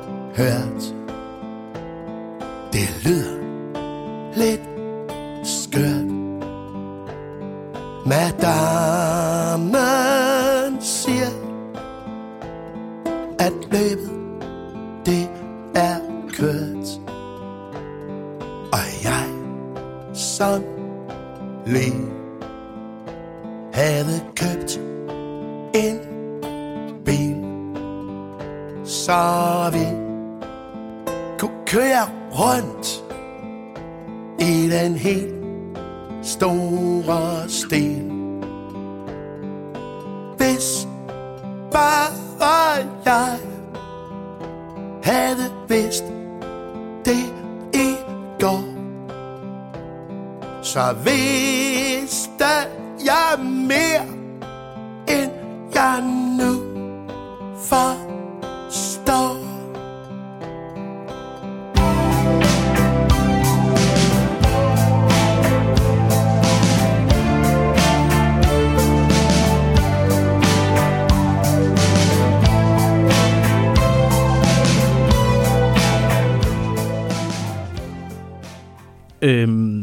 Lars, øh, alle de her...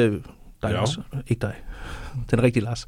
Alle de gæster, vi har haft inden, har altid talt om, at, at jamen, altså, Kim sang fantastisk, og, altså Mr. One Take, og Ja. ja. fantastiske fingerspils øh, øh, guitarist og sådan noget. Var der noget, der sådan overraskede dig ved at, at, at lave en plade sammen med Kim Larsen?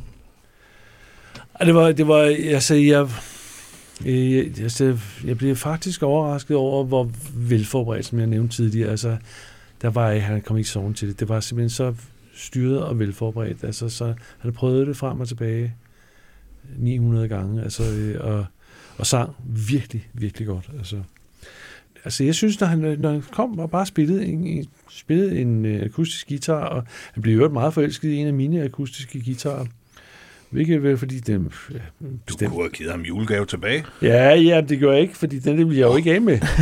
Men jeg ville få godt selv, at han kom med sådan en Gibson-guitar, så havde jeg sådan en lille Martin, som så... Altså, som... Det lød varmere om min. Det- så det, kan, kan jeg ikke lige låne den der, Lars? Så, så, så, så fik jeg lov til at indspille lidt på også. Øh, øh.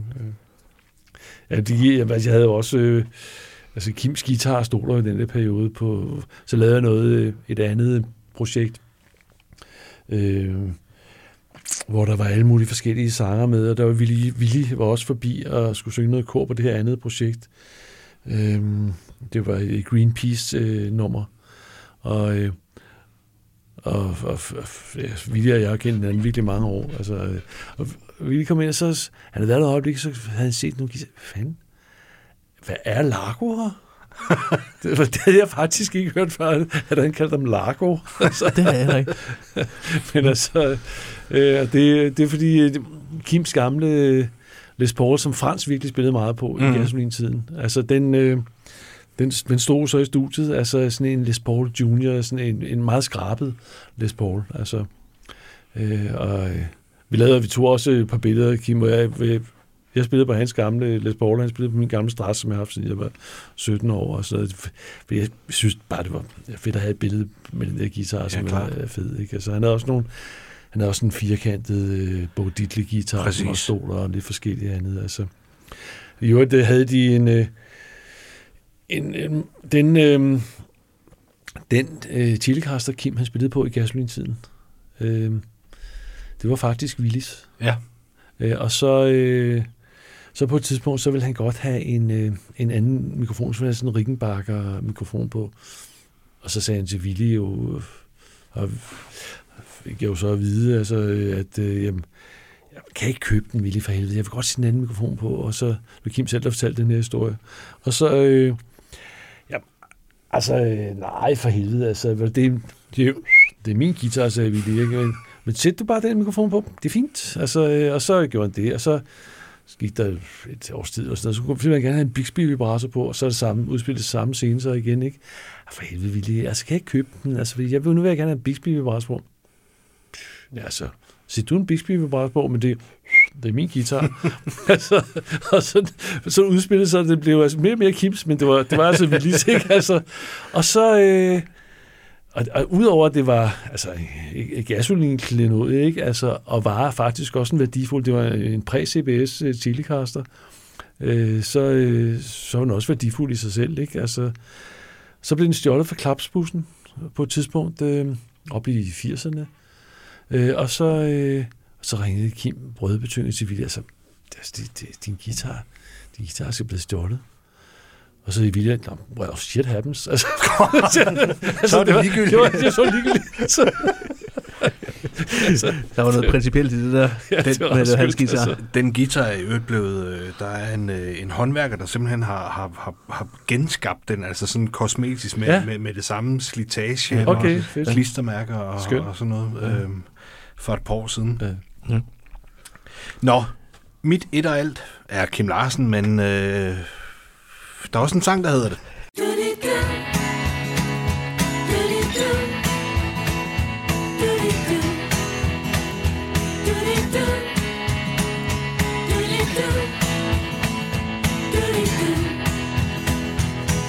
Selvom du er cool og skør Og lige så kort umulig Som en rev, der klør. Så er du kort fortalt. Mit et og alt. Og selvom du er benhård Og koster mig en bondegård. Så er det kort fortalt. Mit et og alt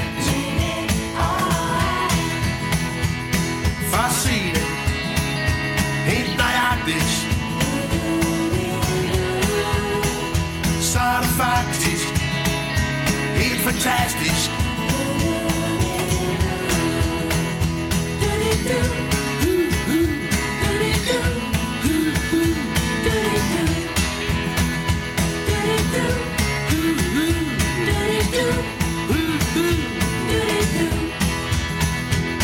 Og skulle der gå en skrue løs Så fikser du også det min tøs For du er kort fortalt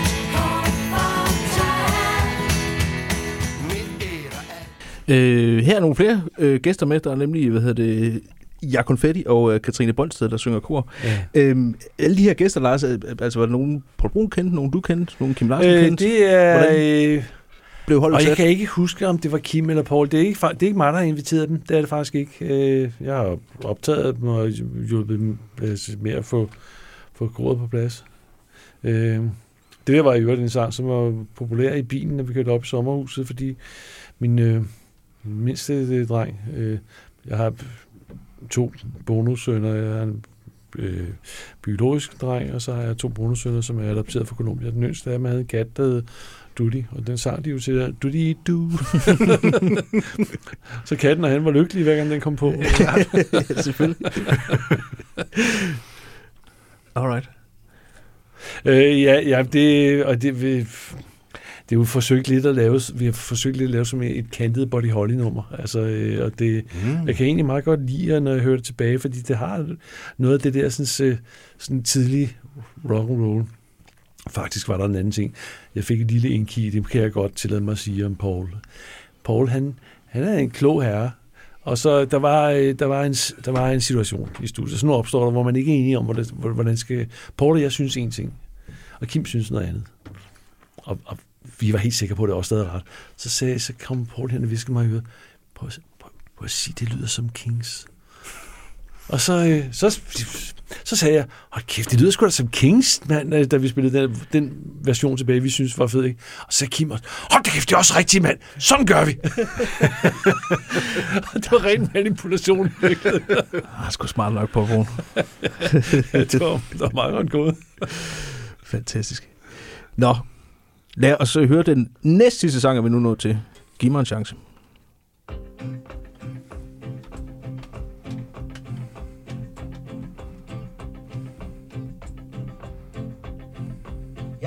Synge Og jeg kan danse Snakke fanden et øre af Giv mig en chance Vi kan også bare... Ja. ja. Ja, men den der sang, det er jo altså, det er en til X-Factor deltagerne, ikke? Altså, Ja, ja, når op- opmærksomhedshungerne til, til ja, ja. I, ja, præcis. i tiden. Jamen, det er helt sikkert. Altså, det, øh, det er det, det handler om. Det er meget sjovt, det, det kommer jeg til at tænke på nu. Lige præcis det der... Altså, det var en ting, vi også meget havde fodtramp med. Mm. Men det er jo samlet. Altså, så, Nå. ja, altså, i stedet for at sidde og lave det, altså, hver gang, så, så, så, så snyder man jo. Ja, okay. Hvis, hvis, øh, Ja, så, så, så, så, så, så, så er det Kim. Det skal, skal selvfølgelig være Okay, Kims. den men rigtige men, sko, Ja, ja. men for at få det, så, så man... Håndtyd italienske. Ja, ja, præcis. Ja. Så, så sabler man, og så, så bruger man det. Altså, Har du brugt hans sko på andre ting? Det har jeg faktisk ikke. Det Nå, har jeg det meget respekt for. godt, øh, øh, jeg har optaget skrive. mine egne til andre ting. Øh, Ja. Ja, jamen, det er jo... Det, altså, det er jo, de der knep, man kan bruge i studiet, dem bruger man jo. Altså, fordi, ja, for at nå resultatet, ikke? Altså, Det er jo det. men øh, det er jo også en meget skøn sang, den der den groove er godt, så meget J.J. Cale-agtigt. Øh, Mhm. Det kan jeg egentlig godt lide at høre tilbage. Jeg kan godt lide den måde, det groover på. Det kan jeg også. godt. Ja.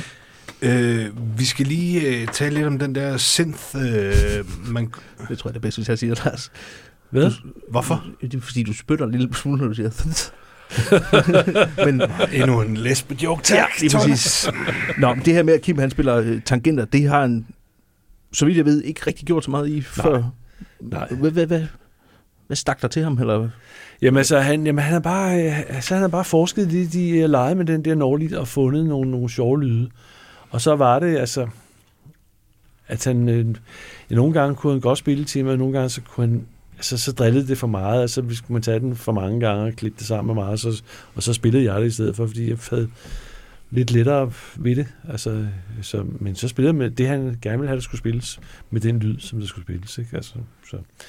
Det har jeg så, dem har jeg, det kan godt være, jeg så er kommet med. Jeg kunne høre, der var nogle bends på et tidligere, som øh, øh, det lød som noget, som jeg godt kunne have fundet på, men det kan også være, det, det kan jeg faktisk ikke. Det er, når man bøjer en tone, Thomas. Ja, det vil hjælpe, at der er sådan en pitch hvor man så, øh, så kan man køre den op til øh, ja, de toner, man godt vil op på. Men altså, det er... Øh, men det, det... Jamen, jeg synes, det sjove var, at han simpelthen havde visionen til, at, øh, at, at det var rigtigt. Altså, han har jo siddet derhjemme i køkkenet, og så har han haft den der sat til, og så øh, prøvet sig lidt frem, og så har han fundet nogle ret mærkelige lyde, når man bare lige hører dem. Men de, har altid, de passede bare ind. Altså, Mhm. Ja. Det Visionær. ja, visionært, ja. det må man sige. Vi er nået til sidste nummer. Mænd med måner. Mm. Øh, jeg har hørt forleden den her øh, på øh, min streamingtjeneste Tidal, og derinde der kan man sådan øh, aktivere teksten, sådan så man kan læse teksten samtidig Nå, med, at øh, det bliver sunget. Øh, og ifølge Tidal og øh, en Google-søgning flere internetsider, der synger Kim i den fjerde linje, hvis de tør. Han synger noget fransk, gør han ikke det? Jo, han, han synger netop noget fransk, øh, og, og, og hvis man kigger i øh, teksthæftet i, i pladen, så står der Pis mon coeur. Ved I, hvad det betyder? Pas. Altså, mon coeur, det er jo mit hjerte, og så pis mon coeur, altså det, det skal jeg, det... Altså, jeg, jeg skrev faktisk til den franske ambassade i Danmark og den danske ambassade i Paris, øh, og sendte dem nummer og spurgte, om de vidste, hvad det betød. Ingen af dem har svaret. Ej, Nej. det lyder men øh, det, Det kan vi lige øh, google, mens vi hører den.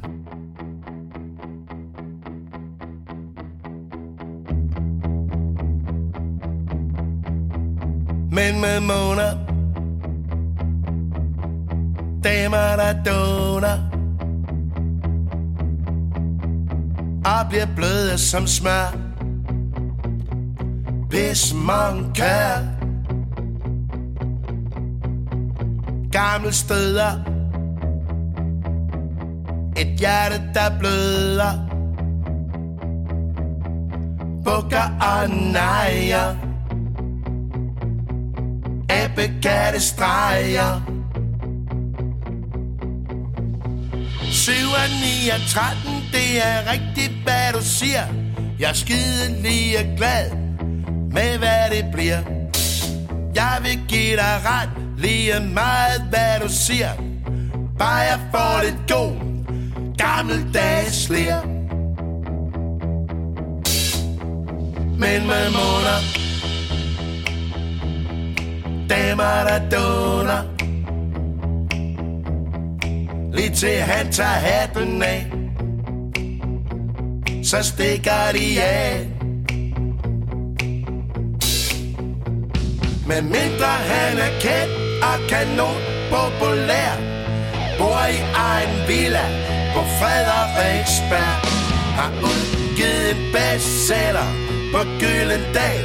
Hvad gør det så, han ligner en skrællet banan? Men man må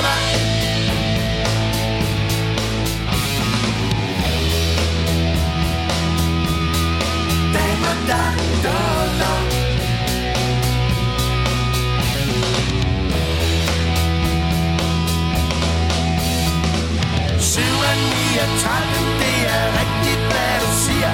Jeg er lige glad med, hvad det bliver Jeg vil give dig ret, lige meget, hvad du siger. Bare jeg får det god, gammeldags liv.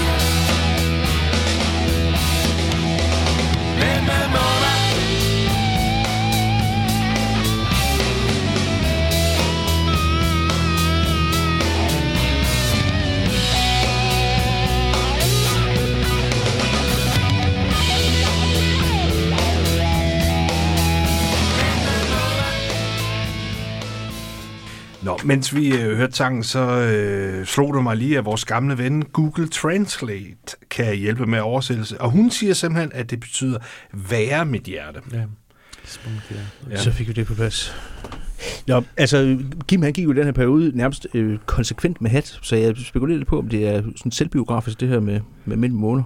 altså, han er simpelthen blevet tyndhåret. Ah, vil du godt lige var din mund, din valp. Altså, Kim havde så kraftig hår, at det blev klippet med machete. Altså, Kim, når Kim redte sit hår i en tidsskilning, så var skilningen længere end den transsibiriske jernbane. Altså, når Kim lå håret flagre i vinden, så kunne man ikke længere se den kinesiske mur fra månen, så vil du godt lige... Så Kim var ikke tyndhåret. siger? Nej, gør du fem minutter i en røvfuld af mit ur går meget hurtigt. Ja, Nå, ja, Lars, ja. inden øh, du får lov til at stikke af, hvad hedder det... Øh, teksten til den her sang, den er skrevet af Kim Larsen, og så en, der hedder Arne Plov Jørgensen, som jeg har researchet på, det vil sige, jeg har googlet ham. Ja. Øh, og jeg kan ikke rigtig finde ud af andet, end at han ejer noget, der hedder Ungars Vinstue i Odense. Ja. Ved du, hvad, hvad historien bag er? Øh, nej, det ved jeg faktisk ikke, og det har vi jo ikke... Øh, vi har ikke snakket om øh, ophavet til den tekst på den måde. Det har, det har vi faktisk ikke gjort, så det, det, har, det jeg har ikke hørt det, det fortalt. Altså, øh, men altså, han gjorde det jo i gamle dage, kan man sige, ikke med Mogens Mogensen, altså det med at, at skrive med andre, og, og nogle af de ting, som de Mogens Mogensen var inde over, var jo virkelig, altså, det fik virkelig skubbet til poesien, ikke? Altså, Det, det kan jo godt bare være, at det er en enkelt linje, som, øh, og så er han blevet krediteret. Ja. Øh, du har prøvet at, at, at kontakte ham, Ja, ikke? ja, ja, men og han var ikke lige så med det som, som øh, de der ambassader, jeg har fat i. Ja. Måske vender han tilbage, så tager vi det lige et senere afsnit. Det Yes. skide godt. Lars, er der noget, vi har glemt at spørge dig om? Øh, nej, det tror jeg. Jeg synes, jeg... Hmm, nu har jeg jo ikke lavet nogen noter på de ting, de ting, der er værd at snakke om, men jeg synes egentlig, at vi har været ja, meget godt omkring. Altså alt i alt, så øh, har jeg været, ja, var jeg glad for at, øh, at lave det. Der, er- der, der er nogle, altså en ting, det, der typisk indrammer øh, Kim, han, øh, altså han brød sig ikke meget om forsamlinger, hvor han skulle hyldes. Mm. Altså, så, så da, vi, øh, da vi var færdige med pladen, og ligesom, så holdt vi en festligholdelse. Altså, Paul øh, og, og Rune og jeg med koner på en øh, restaurant på, på Østerbro. Kim deltog ikke, øh, fordi altså, det, altså sådan noget kunne han ikke holde ud. Nej, Altså, nej. Paul fortalte en virkelig sjov historie om Kims 60-års fødselsdag, så havde Paul lavet en, øh, en surprise party, øh, og inviteret hele det dårlige selskab, altså, og alle mulige forskellige fra Kims historie, inde på øh, en bestemt restaurant, hvor de... Øh, øh, hvor Kim elskede deres pasta carbonara, og der havde de øh, så været inde for at, øh, at spise den her. Kim glæder det fint, lad os gå ind og gøre det, og så var det surprise party, så var alle de der, ikke? Og, så, Mhm. og da han så så, at alle de der var, så hilste han, hey, ja, og så spiste han sin pasta carbonara og gik. så må de fest videre selv, fordi det går sgu ikke, mad. ja, det går sgu Ja. ja. godt ud. Altså, og han lavede den også øh, ude i Sweet Silence-studiet. Åh, hvad fanden har det været? øh, Det var ikke rock fra Afrika. Øh, det var han ikke med på den. Hvad fanden, det var en eller anden støttesang, jeg kan ikke huske, hvad det var, øh, hvor, han, øh, hvor han også gav sit besøg med, og inde i kontrolrummet, der var Anne Lene, der sendte Salmonsen og alle mulige, som, og klar til at rygklappe. Altså, Mhm. han var inde og le- levere sin del af sangen inde i indspillingsrummet. Og derude i Sweet Silence, der var der, der var, altså, hvis kontrolrummet var her, så var der store indspillingsrum her, et stort lager herude. Så var der en lang, lang gang, der gik ned her til trappen. Og så, øh, og så gik man altså ud derude på den gang, og så gik man ind i kontrolrummet. Og, øh, og så han gik ind og sang sine ting, og så øh, sad de andre var klar til at skulle de rigtig rygklappe og sige, åh kæft, hvor er du fed af det her, ikke? Og de kunne ikke forstå, hvor fanden, hvor bliver han af? Og så gik de ud, så åbnede døren for, for at kigge efter ham. Og så hørte de døren klappe helt dernede. Så, han så, han vidste godt, det, det er i orden. Det er ikke, det er ikke Det, mere. ligesom Lucky Luke, der er væk. Altså, han er Kim er coolere end en uh, isbjørns tårnegl. Nå, det kan godt være, at Kim ikke øh, vi øh, lader sig hylde, men jeg synes, det er fint, at vi har øh, gjort det i dag. Ja. Ja. Lars, tusind tak, fordi du kom, Jamen, og ja, øh, tak. tak for musikken. Og Jamen, tusind tak for indsatsen på det her Ja, album og, og indblikket i, uh, i tilblivelsen. Ja, tak. Da kæft. Tror du ikke selv på det der fis, gør du? Nej, fandme nej. Jeg bare ikke mig. Jamen, vi ruller. Øh, jeg synes, det er meget uhøfligt at sidde og spise i, i studiet, Thomas. Har du købt de der bananer? Mm. Åh, det er godt. Jeg fandt jo også lige en, øh, en lille muffis Nå da. ude i køkkenet. Nå, når du er færdig med at skramle med den, så kan jeg lige øh, tage ordet. Ja. Ja. Optager vi? Ja, ja, ja. Okay. Jamen, vi, vi er ikke sådan rigtig i gang nu. Jo, Nej, det er vi ikke. kan du tro. Nej, Jo, er vi. Nu. Hvad hedder det? Øh, ja, det gik lidt hurtigt med øh, Lars Krab skulle ud af, af døren. Må jeg godt være Lars 1 nu så? Det må du gerne. Yes. Ja. Lars havde et, øh, et ærne, øh, som vi forsinkede ham utrolig meget i, øh, som han fik lov til at gå. Øh, så vi blev faktisk ikke lige helt færdige med den her plade, det vil sige, at vi fik hørt det hele, men vi mangler lige det der med anmeldelser, som vi plejer oh, gud, at ja. arbejde i. Det skræmmer sig, fordi Lars han sidder og spiser en muffin nu, eller en grund. Nå, øh, vi starter lige med de andre anmeldere, dem som ikke er os. Øh, Jyllandspostens Anders Hormøller Thomsen, den valp, gav tre stjerner og skrev, Kim Larsen rider på rutine, kæpheste og letkøbt satire. Jesus. Mm-hmm. Nå. Politikken, de var lidt mere gavmild. Eller på sporet. Ja. Kim Skotte, han gav den fem stjerner. Er det ikke uh, max i politikken? Det burde det være. Ja. Uh, han skrev, det er slet og ret en Kim Larsen-plade. Der kan man godt se, at han er, han er studeret, professionel, ja. ja, Ja. ja. professionel anmelder og professionel journalist. Mm-hmm. Og en af de rigtig gode, øh, ja, sig det er Kim Larsen, Nå, mm-hmm. øh, som Kim Larsen lyder, når han ikke er restløs, men mest tro mod sig selv og sine rødder. Ja. Øh, Peter Elsnap fra Ekstrabladet, han havde også hørt ordentligt efter og gav ligeledes fem stjerner med ordene. Der er masser af kærlighed, finurlighed og livsglæde i de 14 korte skæringer i den efterhånden velkendte viseagtige levering, der er fyldt med små sprogperler, effektive melodier og oplagte skrålere. Åh, oh, min yndlingsgenre. Ja, skrålere. Ja. Jeg vil gerne have sådan en, bare sådan en compilation. Absolut skrålere. Oh, wow. Kun med Kim. Ja, selvfølgelig. Øhm, Nå, Lars, du, øh, mener du noget om den her plade? Ja. Okay. Er det, er det også øh, femstjernede skalaen, vi... Øh, altså ligesom politikken? Øh, nej, det er sjovt, du spørger, øh, fordi vi gør faktisk noget lidt andet her. Øh, jeg kan se, du er helt puzzled. Det er fordi, Lars, øh, vi anmelder efter det, der hedder Spacey-skalaen.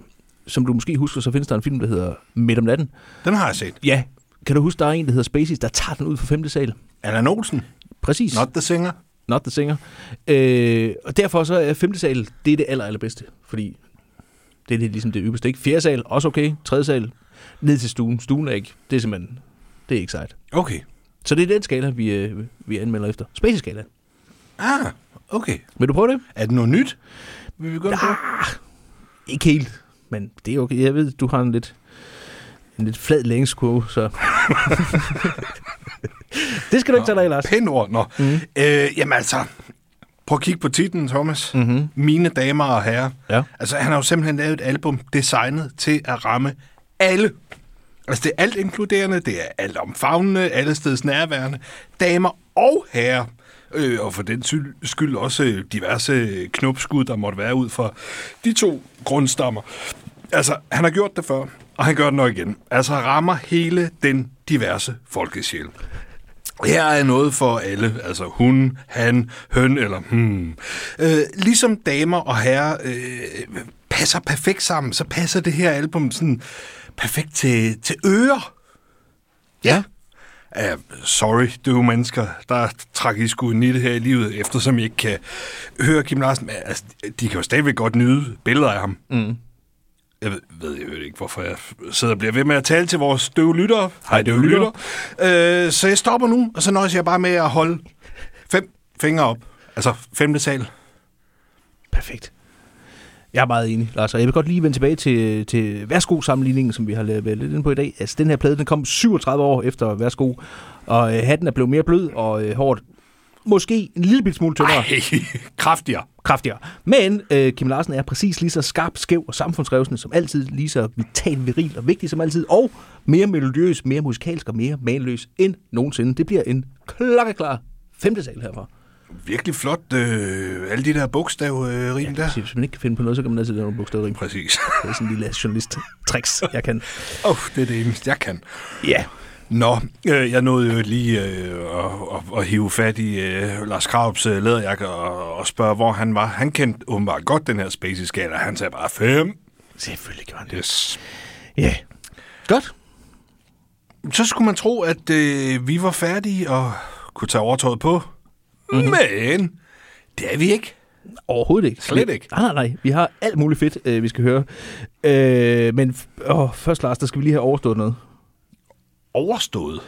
Ja, øh, overstået faktisk. Altså, vi har jo lovet, at vi spiller alt, hvor Kim Larsen er med. Ja. Øh, og det er godt nok fristende at gøre en undtagelse her, men øh, jeg har simpelthen taget øh, både et surt æble og en bitter pille, bitter pille med. Åbn lige munden, Lars. Hvor- Hvorfor? Vi skal høre Rasmus Nørre. Nej, nej. Jo. Nej.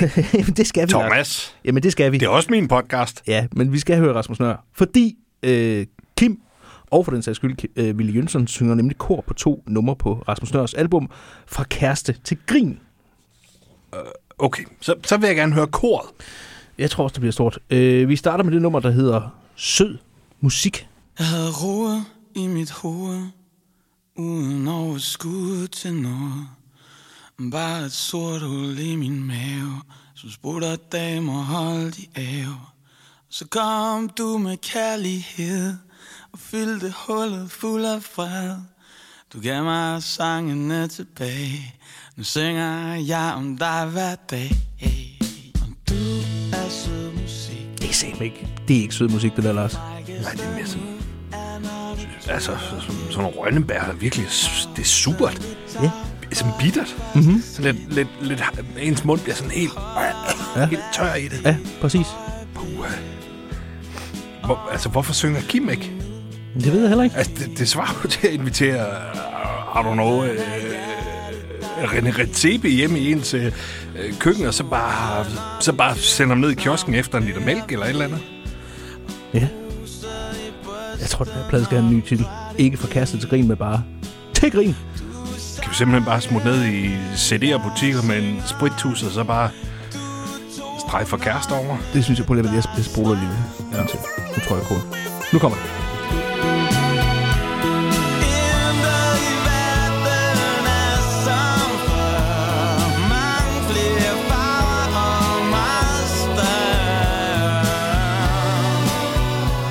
Og det er det. Altså, hvad fanden har produceret den her plade? De der mikrofoner, de er helt galt indstillet. Altså, den Kim synger ind, den skruer man helt op for. Og så den, hvor Rasmus Nør, så kan Rasmus Nør gå sammen med René Redzepi ned i kiosken efter mælk. Synes jeg. Jeg forstår slet ikke, hvorfor Rasmus Nør har fået en, en mikrofon. Nå. Det forstår jeg heller ikke.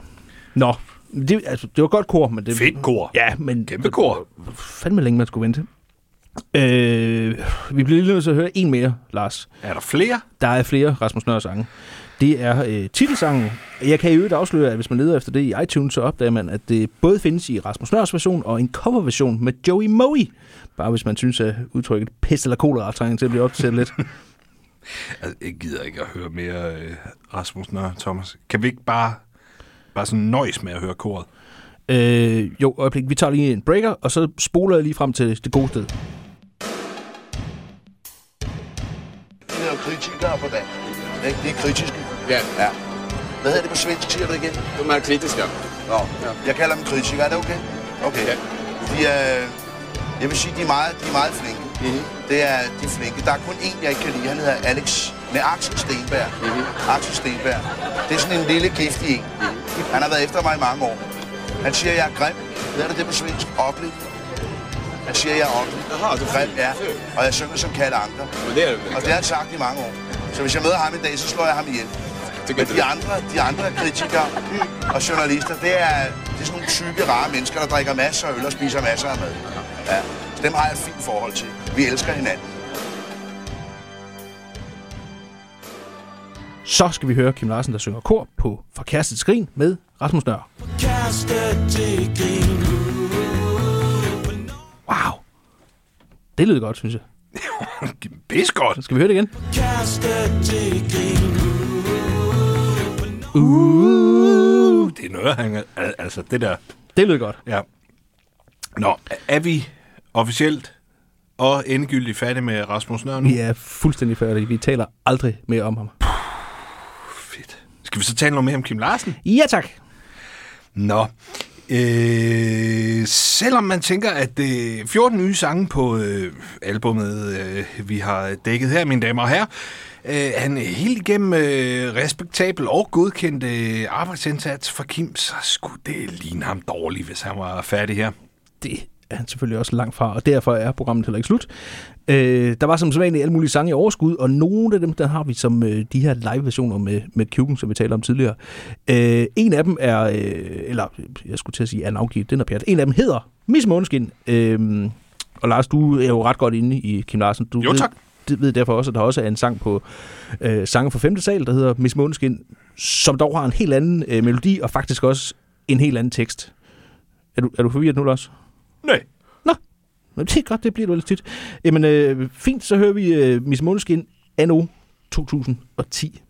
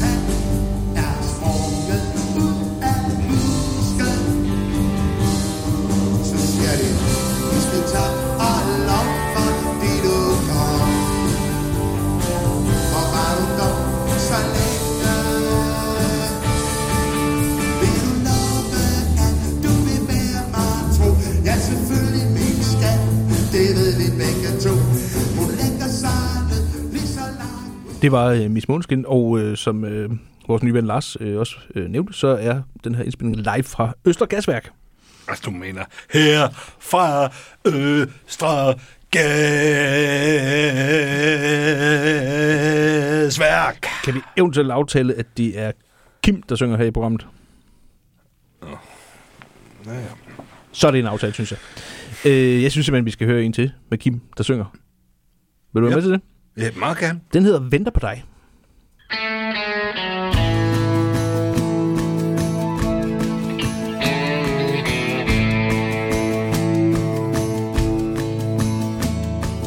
Regndråber falder, hele himlen falder lige ned i hovedet på mig.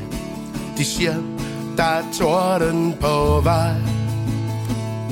Solen den gik lige så stille om bag en skø. Nu vælter det ned over byen. Imens jeg står og venter på dig. Står og venter på dig. Lysene de slukkes et efter et. Butikkerne lukker om lidt. Pludselig er de bare alle sammen gået deres vej. Forsvundet som skygger i regn. Imens jeg står og venter på dig. Står og venter på dig Hvis det skulle ske. Du kommer forbi. Så må du godt gå i løb Under min paraply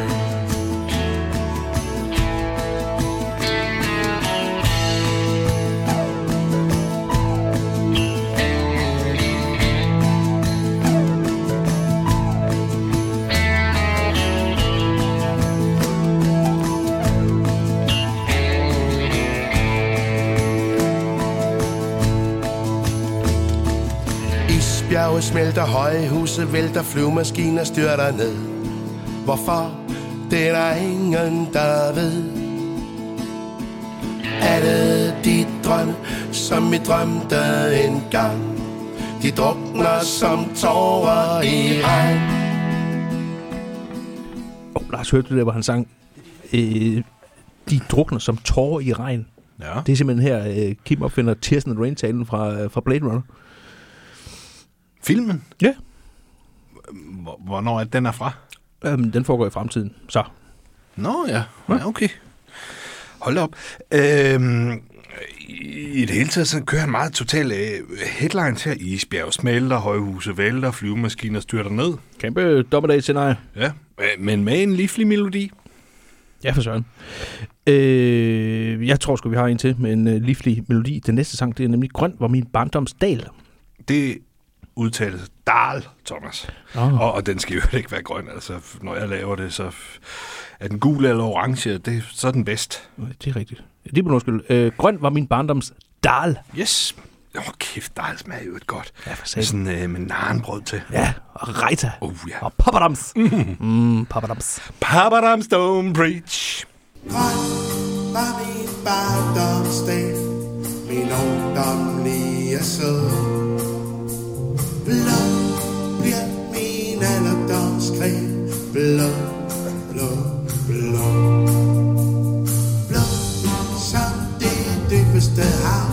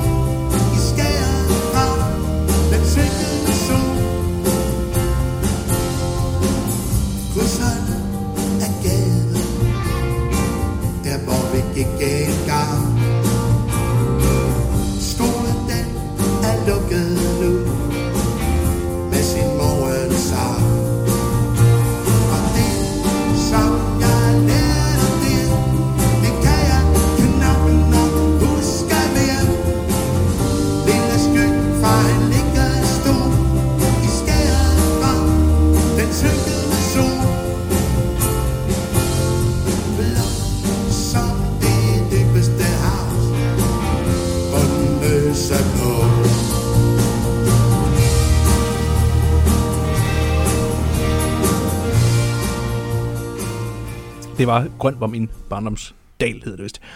Øh, Kim spillede den øh, live, og da Kims gamle guitarist og højre hånd, Thomas Grue, døde i 2010, så sendte Kim simpelthen en optagelse af den her sang, der blev øh, spillet til begravelsen. Ja. Mm. Thomas? Ja. Øh, kan du huske den 25. november 1973? Altså, jeg er født i 77, så den dato er en lille smule tåget, må jeg indrømme. Nå, okay. Men, men altså, hvis du havde ringet til mig den dag og sagt, Hej Lars, skal vi ikke øh, køre en tur i bil? Som man siger. Ja. mm. øh, så, så havde jeg været nødt til at sige, åh Thomas, det lyder hyggeligt, det kan vi ikke. Det er jo bilfri søndag for første gang. Øh, og for den til skyld, så skal vi, øh, og hvis vi skal ud og køre øh, søndagsbilisme, ved du hvad, så er vi nødt til at vente øh, helt til den 17. februar 1974, for der er bilfri søndag nemlig afskaffet igen. Det lyder som en helt naturlig samtale, som vi nemt kunne have. Jeg er ikke helt færdig nu. Nå, undskyld. Hov, Thomas, jeg glemte i øvrigt at nævne, at lille juleaften 1973, der kan vi godt køre en tur, for der er ligesom frit lejde. Øh, det gælder i øvrigt også, hvis vi er præster, læger eller for den sags skyld låses med. Vi skal dog lige huske, at det er tilladelsen, kørselstilladelsen skal sidde i køretøjets forud. Kæft, jeg er glad for, at jeg ikke kendte dig i 1973. Der var du fandme kedelig at tale telefon med. Øh, Lars, hvorfor snakker du så på den her i øvrigt helt naturlige måde om uh, bilfri søndag? Det er det, der hedder en segway, Thomas. Fordi den næste sang hedder Bilfri Søndag. Denne sang er blevet fjernet på grund af manglende rettigheder. Det var Kim i øh, hjemme i køkkenet, demo. Ja. Øh, kæft, en fed sang.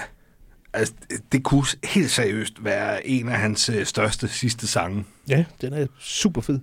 Øh, det er fedt der, hvor han bare sådan snakker i starten. Ja. Kim Larsen snak, det er jeg vild med. Lige så meget, som når han synger, faktisk. Det er pisfedt. Altså, Kim Larsens snak i sangen er i min top 3 over øh, fedeste sådan, snak i sangen. Altså sammen med Barry White, og så øh, ham med stokken fra Boys to Men. Kæft, mand. De, han, altså, han snakker også godt. det gør han. Det er rigtigt. Øh, nu vil jeg ved at snakke, Lars. Det var en meget øh, fin snak, du fik med Tim Christensen, øh, som vi hørte lidt tidligere. Mm. Talte egentlig om mere. Det kan du tro. Var det om Kim Larsen? Ja, yeah, what else? Ved du hvad, så synes jeg næsten, vi skal høre det. Skal vi ikke det? Kan vi godt. Øh, Jeg havde nogle år tidligere, øh, der havde vi et, øh, et arrangement i Storvega, som hed Brandalarm, som jeg kan ved, om du kan huske, hvad det handlede om, men for, det handlede om, at nogle venner, der havde et studie ude i Nordvest, der var, der var blevet brændt ned, og det var efter sin en påsat brand, og det var hele hans livsværk, der ligesom røg ned i flammer den nat. Øh, og de, og de studie, der øh, havde der været rigtig mange forbi, inklusive mig selv, men også Larsen. Så der var, øh, og mange andre, Gnax og alle mulige havde været ude i det her studie, så, så der, lynhurtigt så samlede, samledes de her musikere sig øh, om det her projekt om at lave en fælles koncert i Storvægge, og så alt, hvad der kom ind af billetindtægt, det vil så gå til vores ven Søren og hans studie for ligesom at, at bygge det op igen. Ja. Ja, og finde et nyt sted at gøre det, ikke? Øh, det var faktisk den første aften, hvor vi, øh, hvor vi gendannede Dizzy øh, efter meget, meget, meget lang tids pause. Ja. Øh, og var sådan et surprise act, hvor vi spillede 4-5 sange, øh, lang tid før bandet sådan for alvor blev gendannet. Men udover det, så spillede Larsen jo også, og fordi jeg kendte øh, klubbens bassist Jesper Havgård, Ja. så fik jeg jo øh, lidt frækt mast med ind, og så, så sagde jeg, hvis de havde brug, brug, brug for en, en gæstegitarrist på et gæstlinummer eller et eller andet den aften, så ville jeg da gerne melde, melde mig på banen. Klart. Øhm, så, øhm, og det synes Jesper var en sjov idé, og gav det videre til Larsen, og han synes også, det var en super sjov idé, nu når vi alligevel skulle spille til det her fælles arrangement. Så til lydprøven, der dukkede jeg op, og der mødte jeg Kim sådan for alvor, øh, udover bare at være hej hej. Øh, så spillede vi Rabalderstræde, som så det var øh, en enkelt gang igennem, og det var, jeg havde jo forberedt mig hjemmefra, at vi skulle godt, hvordan den skulle være. Og det var fint, og så spillede vi den om aftenen, øh, hvor jeg så var gæstgitarrist på det nummer. Wow. Og det er, sådan, det, det er nok det, det, er sådan, det, det største møde, jeg har haft med Kim. Er, er, der, er der noget med, at du har købt øh, en guitar af Francis ja, Beckley? Ja, det er der. Øh, jeg, fik et, ja, jeg fik et tip om, altså det, det vilde ved Frans, han har jo nærmest kun haft to guitarer. altså øh, hele sit liv. Og, og hvis man har set ham spille på andre end de to, så er det enten fordi han har lånt den, eller fordi han... Øh, har, ja, så er det faktisk fordi han har lånt den. Og i starten, der, var det ikke engang hans egen Stratocaster, han spillede på. Okay. Der var det en lånestrat, øh, og der, han spiller på en, en Les Paul Junior på nogle ret mange billeder i anden halvdel af karrieren. Det er ikke hans, det er Kims, øh, som han låner. Øh, han har selv kun ejet to guitarer, og den ene det var en Stratocaster, og den anden var en Les Paul. Øh, begge to sorte. Stratocaster, den står på Roskilde, øh, hvad hedder det, museet derude, ja. Rockmuseet. Og, den, og Les Paul, den fik jeg lov at, at købe af ham. Wow. Så altså, han har, han har ikke nogen guitar i dag. han, spiller, han spiller simpelthen ikke. Nej. Det er ikke en guitar, som, som er sådan en guitar, jeg øh, konstant spiller på, når vi er ude og spille live og sådan noget, for det er ikke den type guitar, jeg vil prioritere. Men den er der, og den bliver værnet om, og jeg bruger den en del i studiet og sådan noget, og den er, det er både en god guitar, men den har jo i den grad også noget mojo, må man sige, fordi den har været Frans Beckerlis. Kæmpe historie. Ja. Faktisk. Ja, det synes jeg. Ja. Og i øvrigt dejligt at høre, at øh, Frans Beckerli ikke har nogen guitar længere. Det gør mig også varm helt ned i hjertet og maven og alle mulige steder, man kan være varm. Øh, skal vi egentlig ikke lige høre øh, Kim Larsen og Kjuken featuring øh, Tim Christensen, der spiller øh, Rabalderstred? Det er den bedste idé, du har fået det her minut.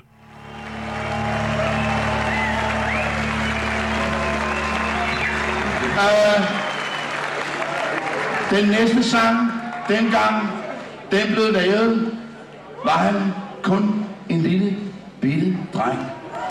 Og da det er en sang, der handler om øl, fis og hormusik, så kunne han ikke spille med dengang, for den er forbudt for børn. Men øh, nu er han blevet en grandvoksen fætter og mand for sin guitar. Så det er mig en stor fryd at øh, kunne tage det med ned i Rabatterstræden. I selskab, ikke alene med disse veldedige herrer fra klubben, men også med, og nu vil jeg sige det ligesom en boksespeaker, Team Christensen!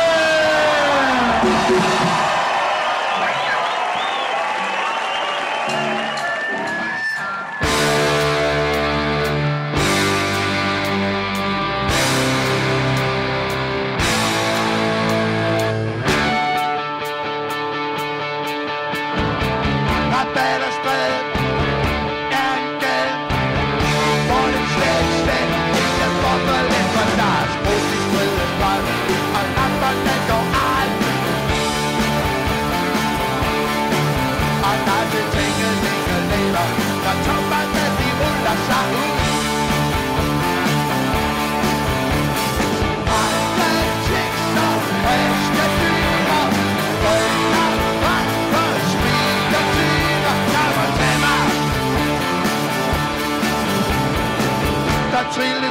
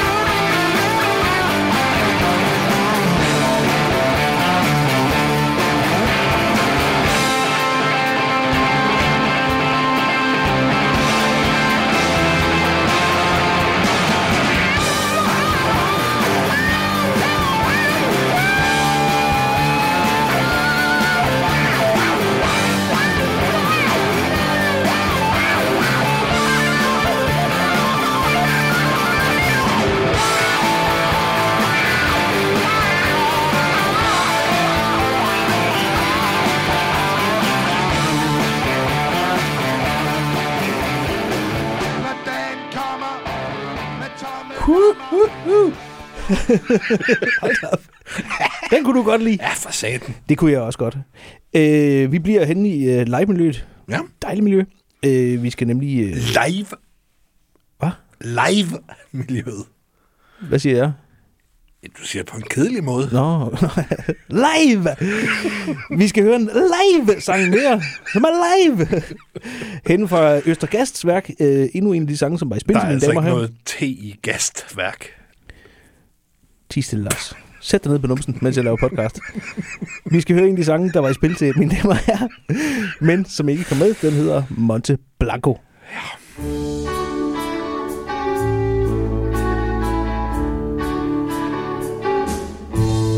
Fik en til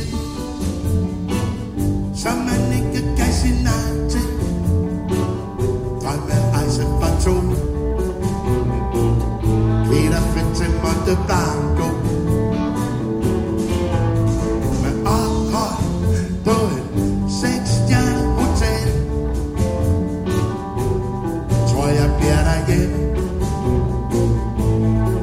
Alligevel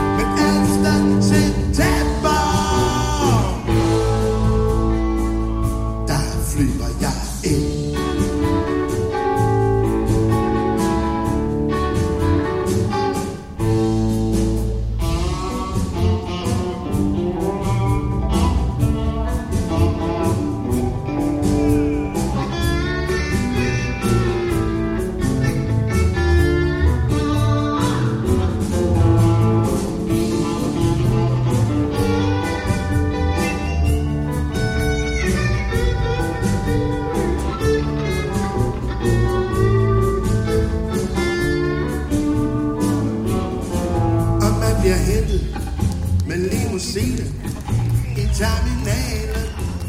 Efter 11. september, der flyver jeg ikke. Okay. Nå, det var det, Kim Larsen sang. Det er rigtigt. Det er simpelthen anden gang, at øh, Kim reagerer på 11. september i øh, den sang, der hedder Venner på dig, synger han, som vi tidligere hørte, højhus vælter, flyvemaskiner styrter ned. Ja. Jeg, jeg tror simpelthen, det her, at uh, Niels Harriet har slettet Kims nummer. Det tror jeg også. Nu gad han ikke mere. Nej. Øh, Thomas? Ja? Kan du huske det Bamse-album, der hed Tæt på? Langt fra. Nej, Tæt på. Ja, den kan jeg langt fra huske.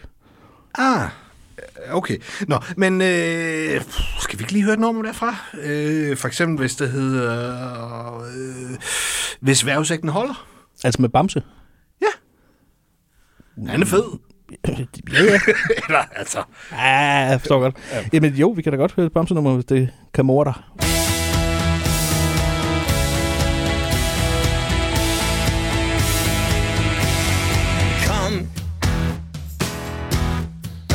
Og lad os glæde os. Til denne dag. Holde dagene der kommer. Bare vi ved. At efter vinter bliver det sommer. Med solskin. Hvis vejrudsigten holder.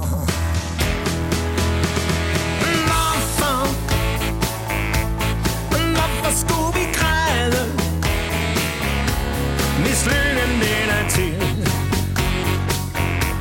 Så gør vi det med glæde. Så kom. Og kom og dans til vi vælter. Og kys mig. Til læberne Kæft, hvor er bare fed. Jamen, det er han da. Mega fed. Har du set, øh, at der bliver lavet en, øh, sådan en øh, biopic, en spillefilm om, om Bamse, Bamses liv? Ja, med Anders V. Bertelsen som... Øh, Anders W. Bertelsen. Anders W. Bertelsen som, øh, Og han skal som selv, Bamse. selv synge sangene, og vi kan jo huske fra Kvindemin det skal fra han. Portland, at han er skidegod til at synge. Nej. Har jeg husket forkert? Ja, Nå. det, har, det er også længe siden, vi lavede det afsnit. Men Ja, det, man kan huske, at han hedder W til mellemnavn. Ja, det går du meget op i. Ligesom Johnny Cash bare hedder R til mellemnavn. Ja. Det står ikke for noget. Nej. Det er bare et R. Ja. Hvad tror du? Det er det samme med Michael J. Fox i øvrigt. Står det heller ikke for noget? Nej. Heller ikke for J-A-Y? Nej. J? Nej. Wow. Det kan være. Kæft, jeg gad godt have bogstav. Ja. Bogstav. Til Lars K. Løbner. Jeppesen. Så er det for mange. Jamen, så skal... Det er lige meget.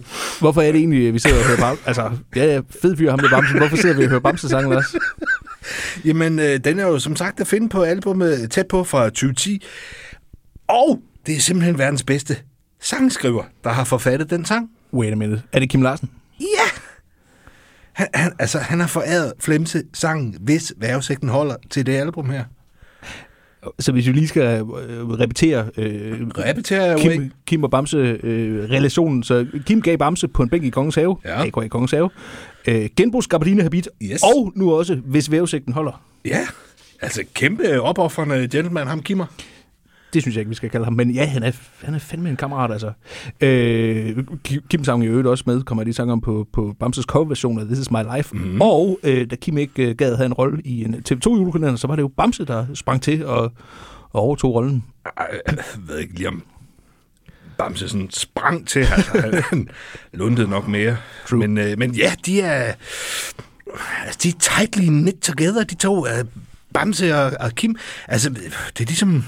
I don't know, så- sådan en flætning, hvor, øh, hvor den ene snor, det er Kim, og den anden, det er Bamse, og så den tredje, det er bare, det er bare knaldgod underholdning, og så er det bare sådan flettet sammen. Øh, jeg sidder lige og prøver at få det, mening, eller det billede til at give mening. Det kan jeg ikke. Det, det er simpelthen noget vrøvl, altså. Nå, nå. Ja. Bevares. Øh, nå, men øh, da Bamse... nå, men da Bamse gik bort... det er den alvorlige stemme nu. Okay. Ja. Øh, Lars, er det noget alvorligt, du fortæller os? ja. Da Bamse gik bort i 2011, der blev der arrangeret en hyldeskoncert i NRGI Arena i Aarhus.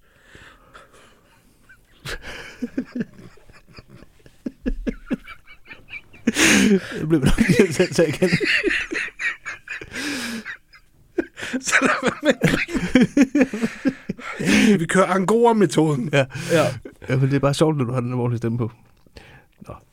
Øh, nå, men da Bamse gik bort i 2011... Rip!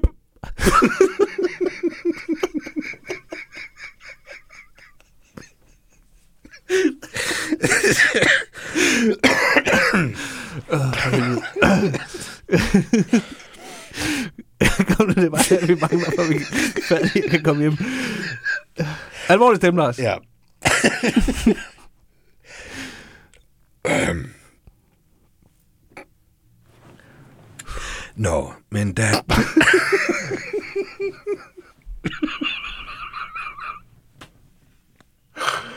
Uh,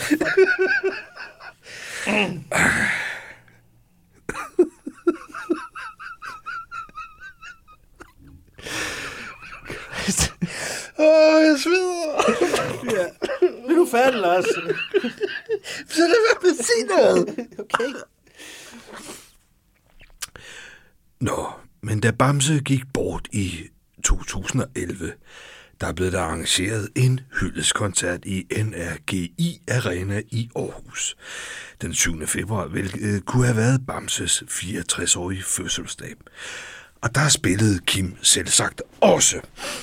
Han spillede selvfølgelig This Is My Life og Kongens Have, eller på en bænk i Kongens Have, med Bamses venner som backing. Kæmpe backing band i øvrigt. Øh, men inden da, der kom øh, Kim lige med et, øh, et kæmpe skud ud til Bamse og hans homies. Og det synes jeg, vi skal høre. Og øh, efterfølgende på en bænk i Kongens Have. Det er virkelig en flot, alvorlig stemme, du havde, Lars. Det holdt hårdt. Ja, det var flot. Lad os høre det. Tak. Det med orkesternavne og bandnavne, det er noget sælsomt noget. Man kunne have kaldt det, eller de kunne have kaldt det for Bamse og hans orkester, eller Bamseband, eller sådan noget. Men det hed Bamses venner.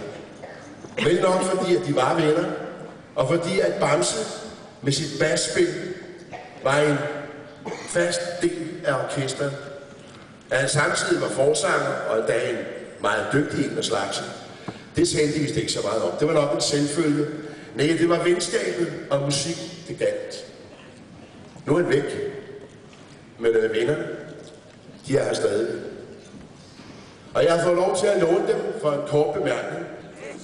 Det drejer sig om en... Øh,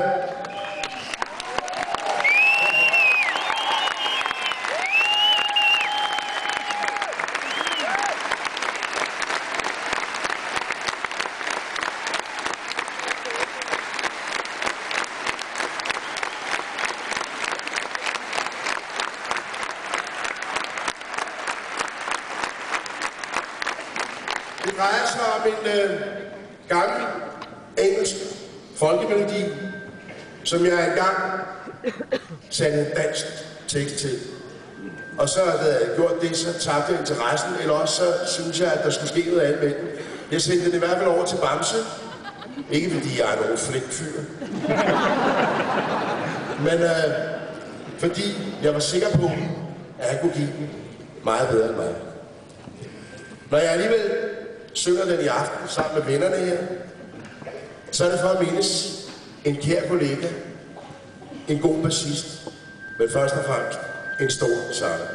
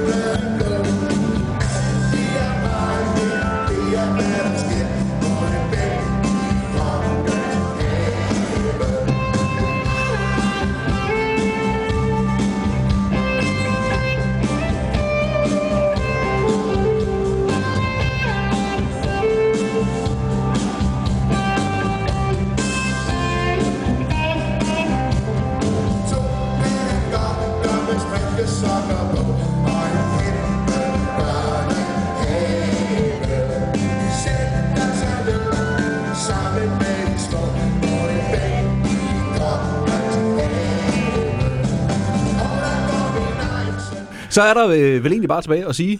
Tulut og tjuhej.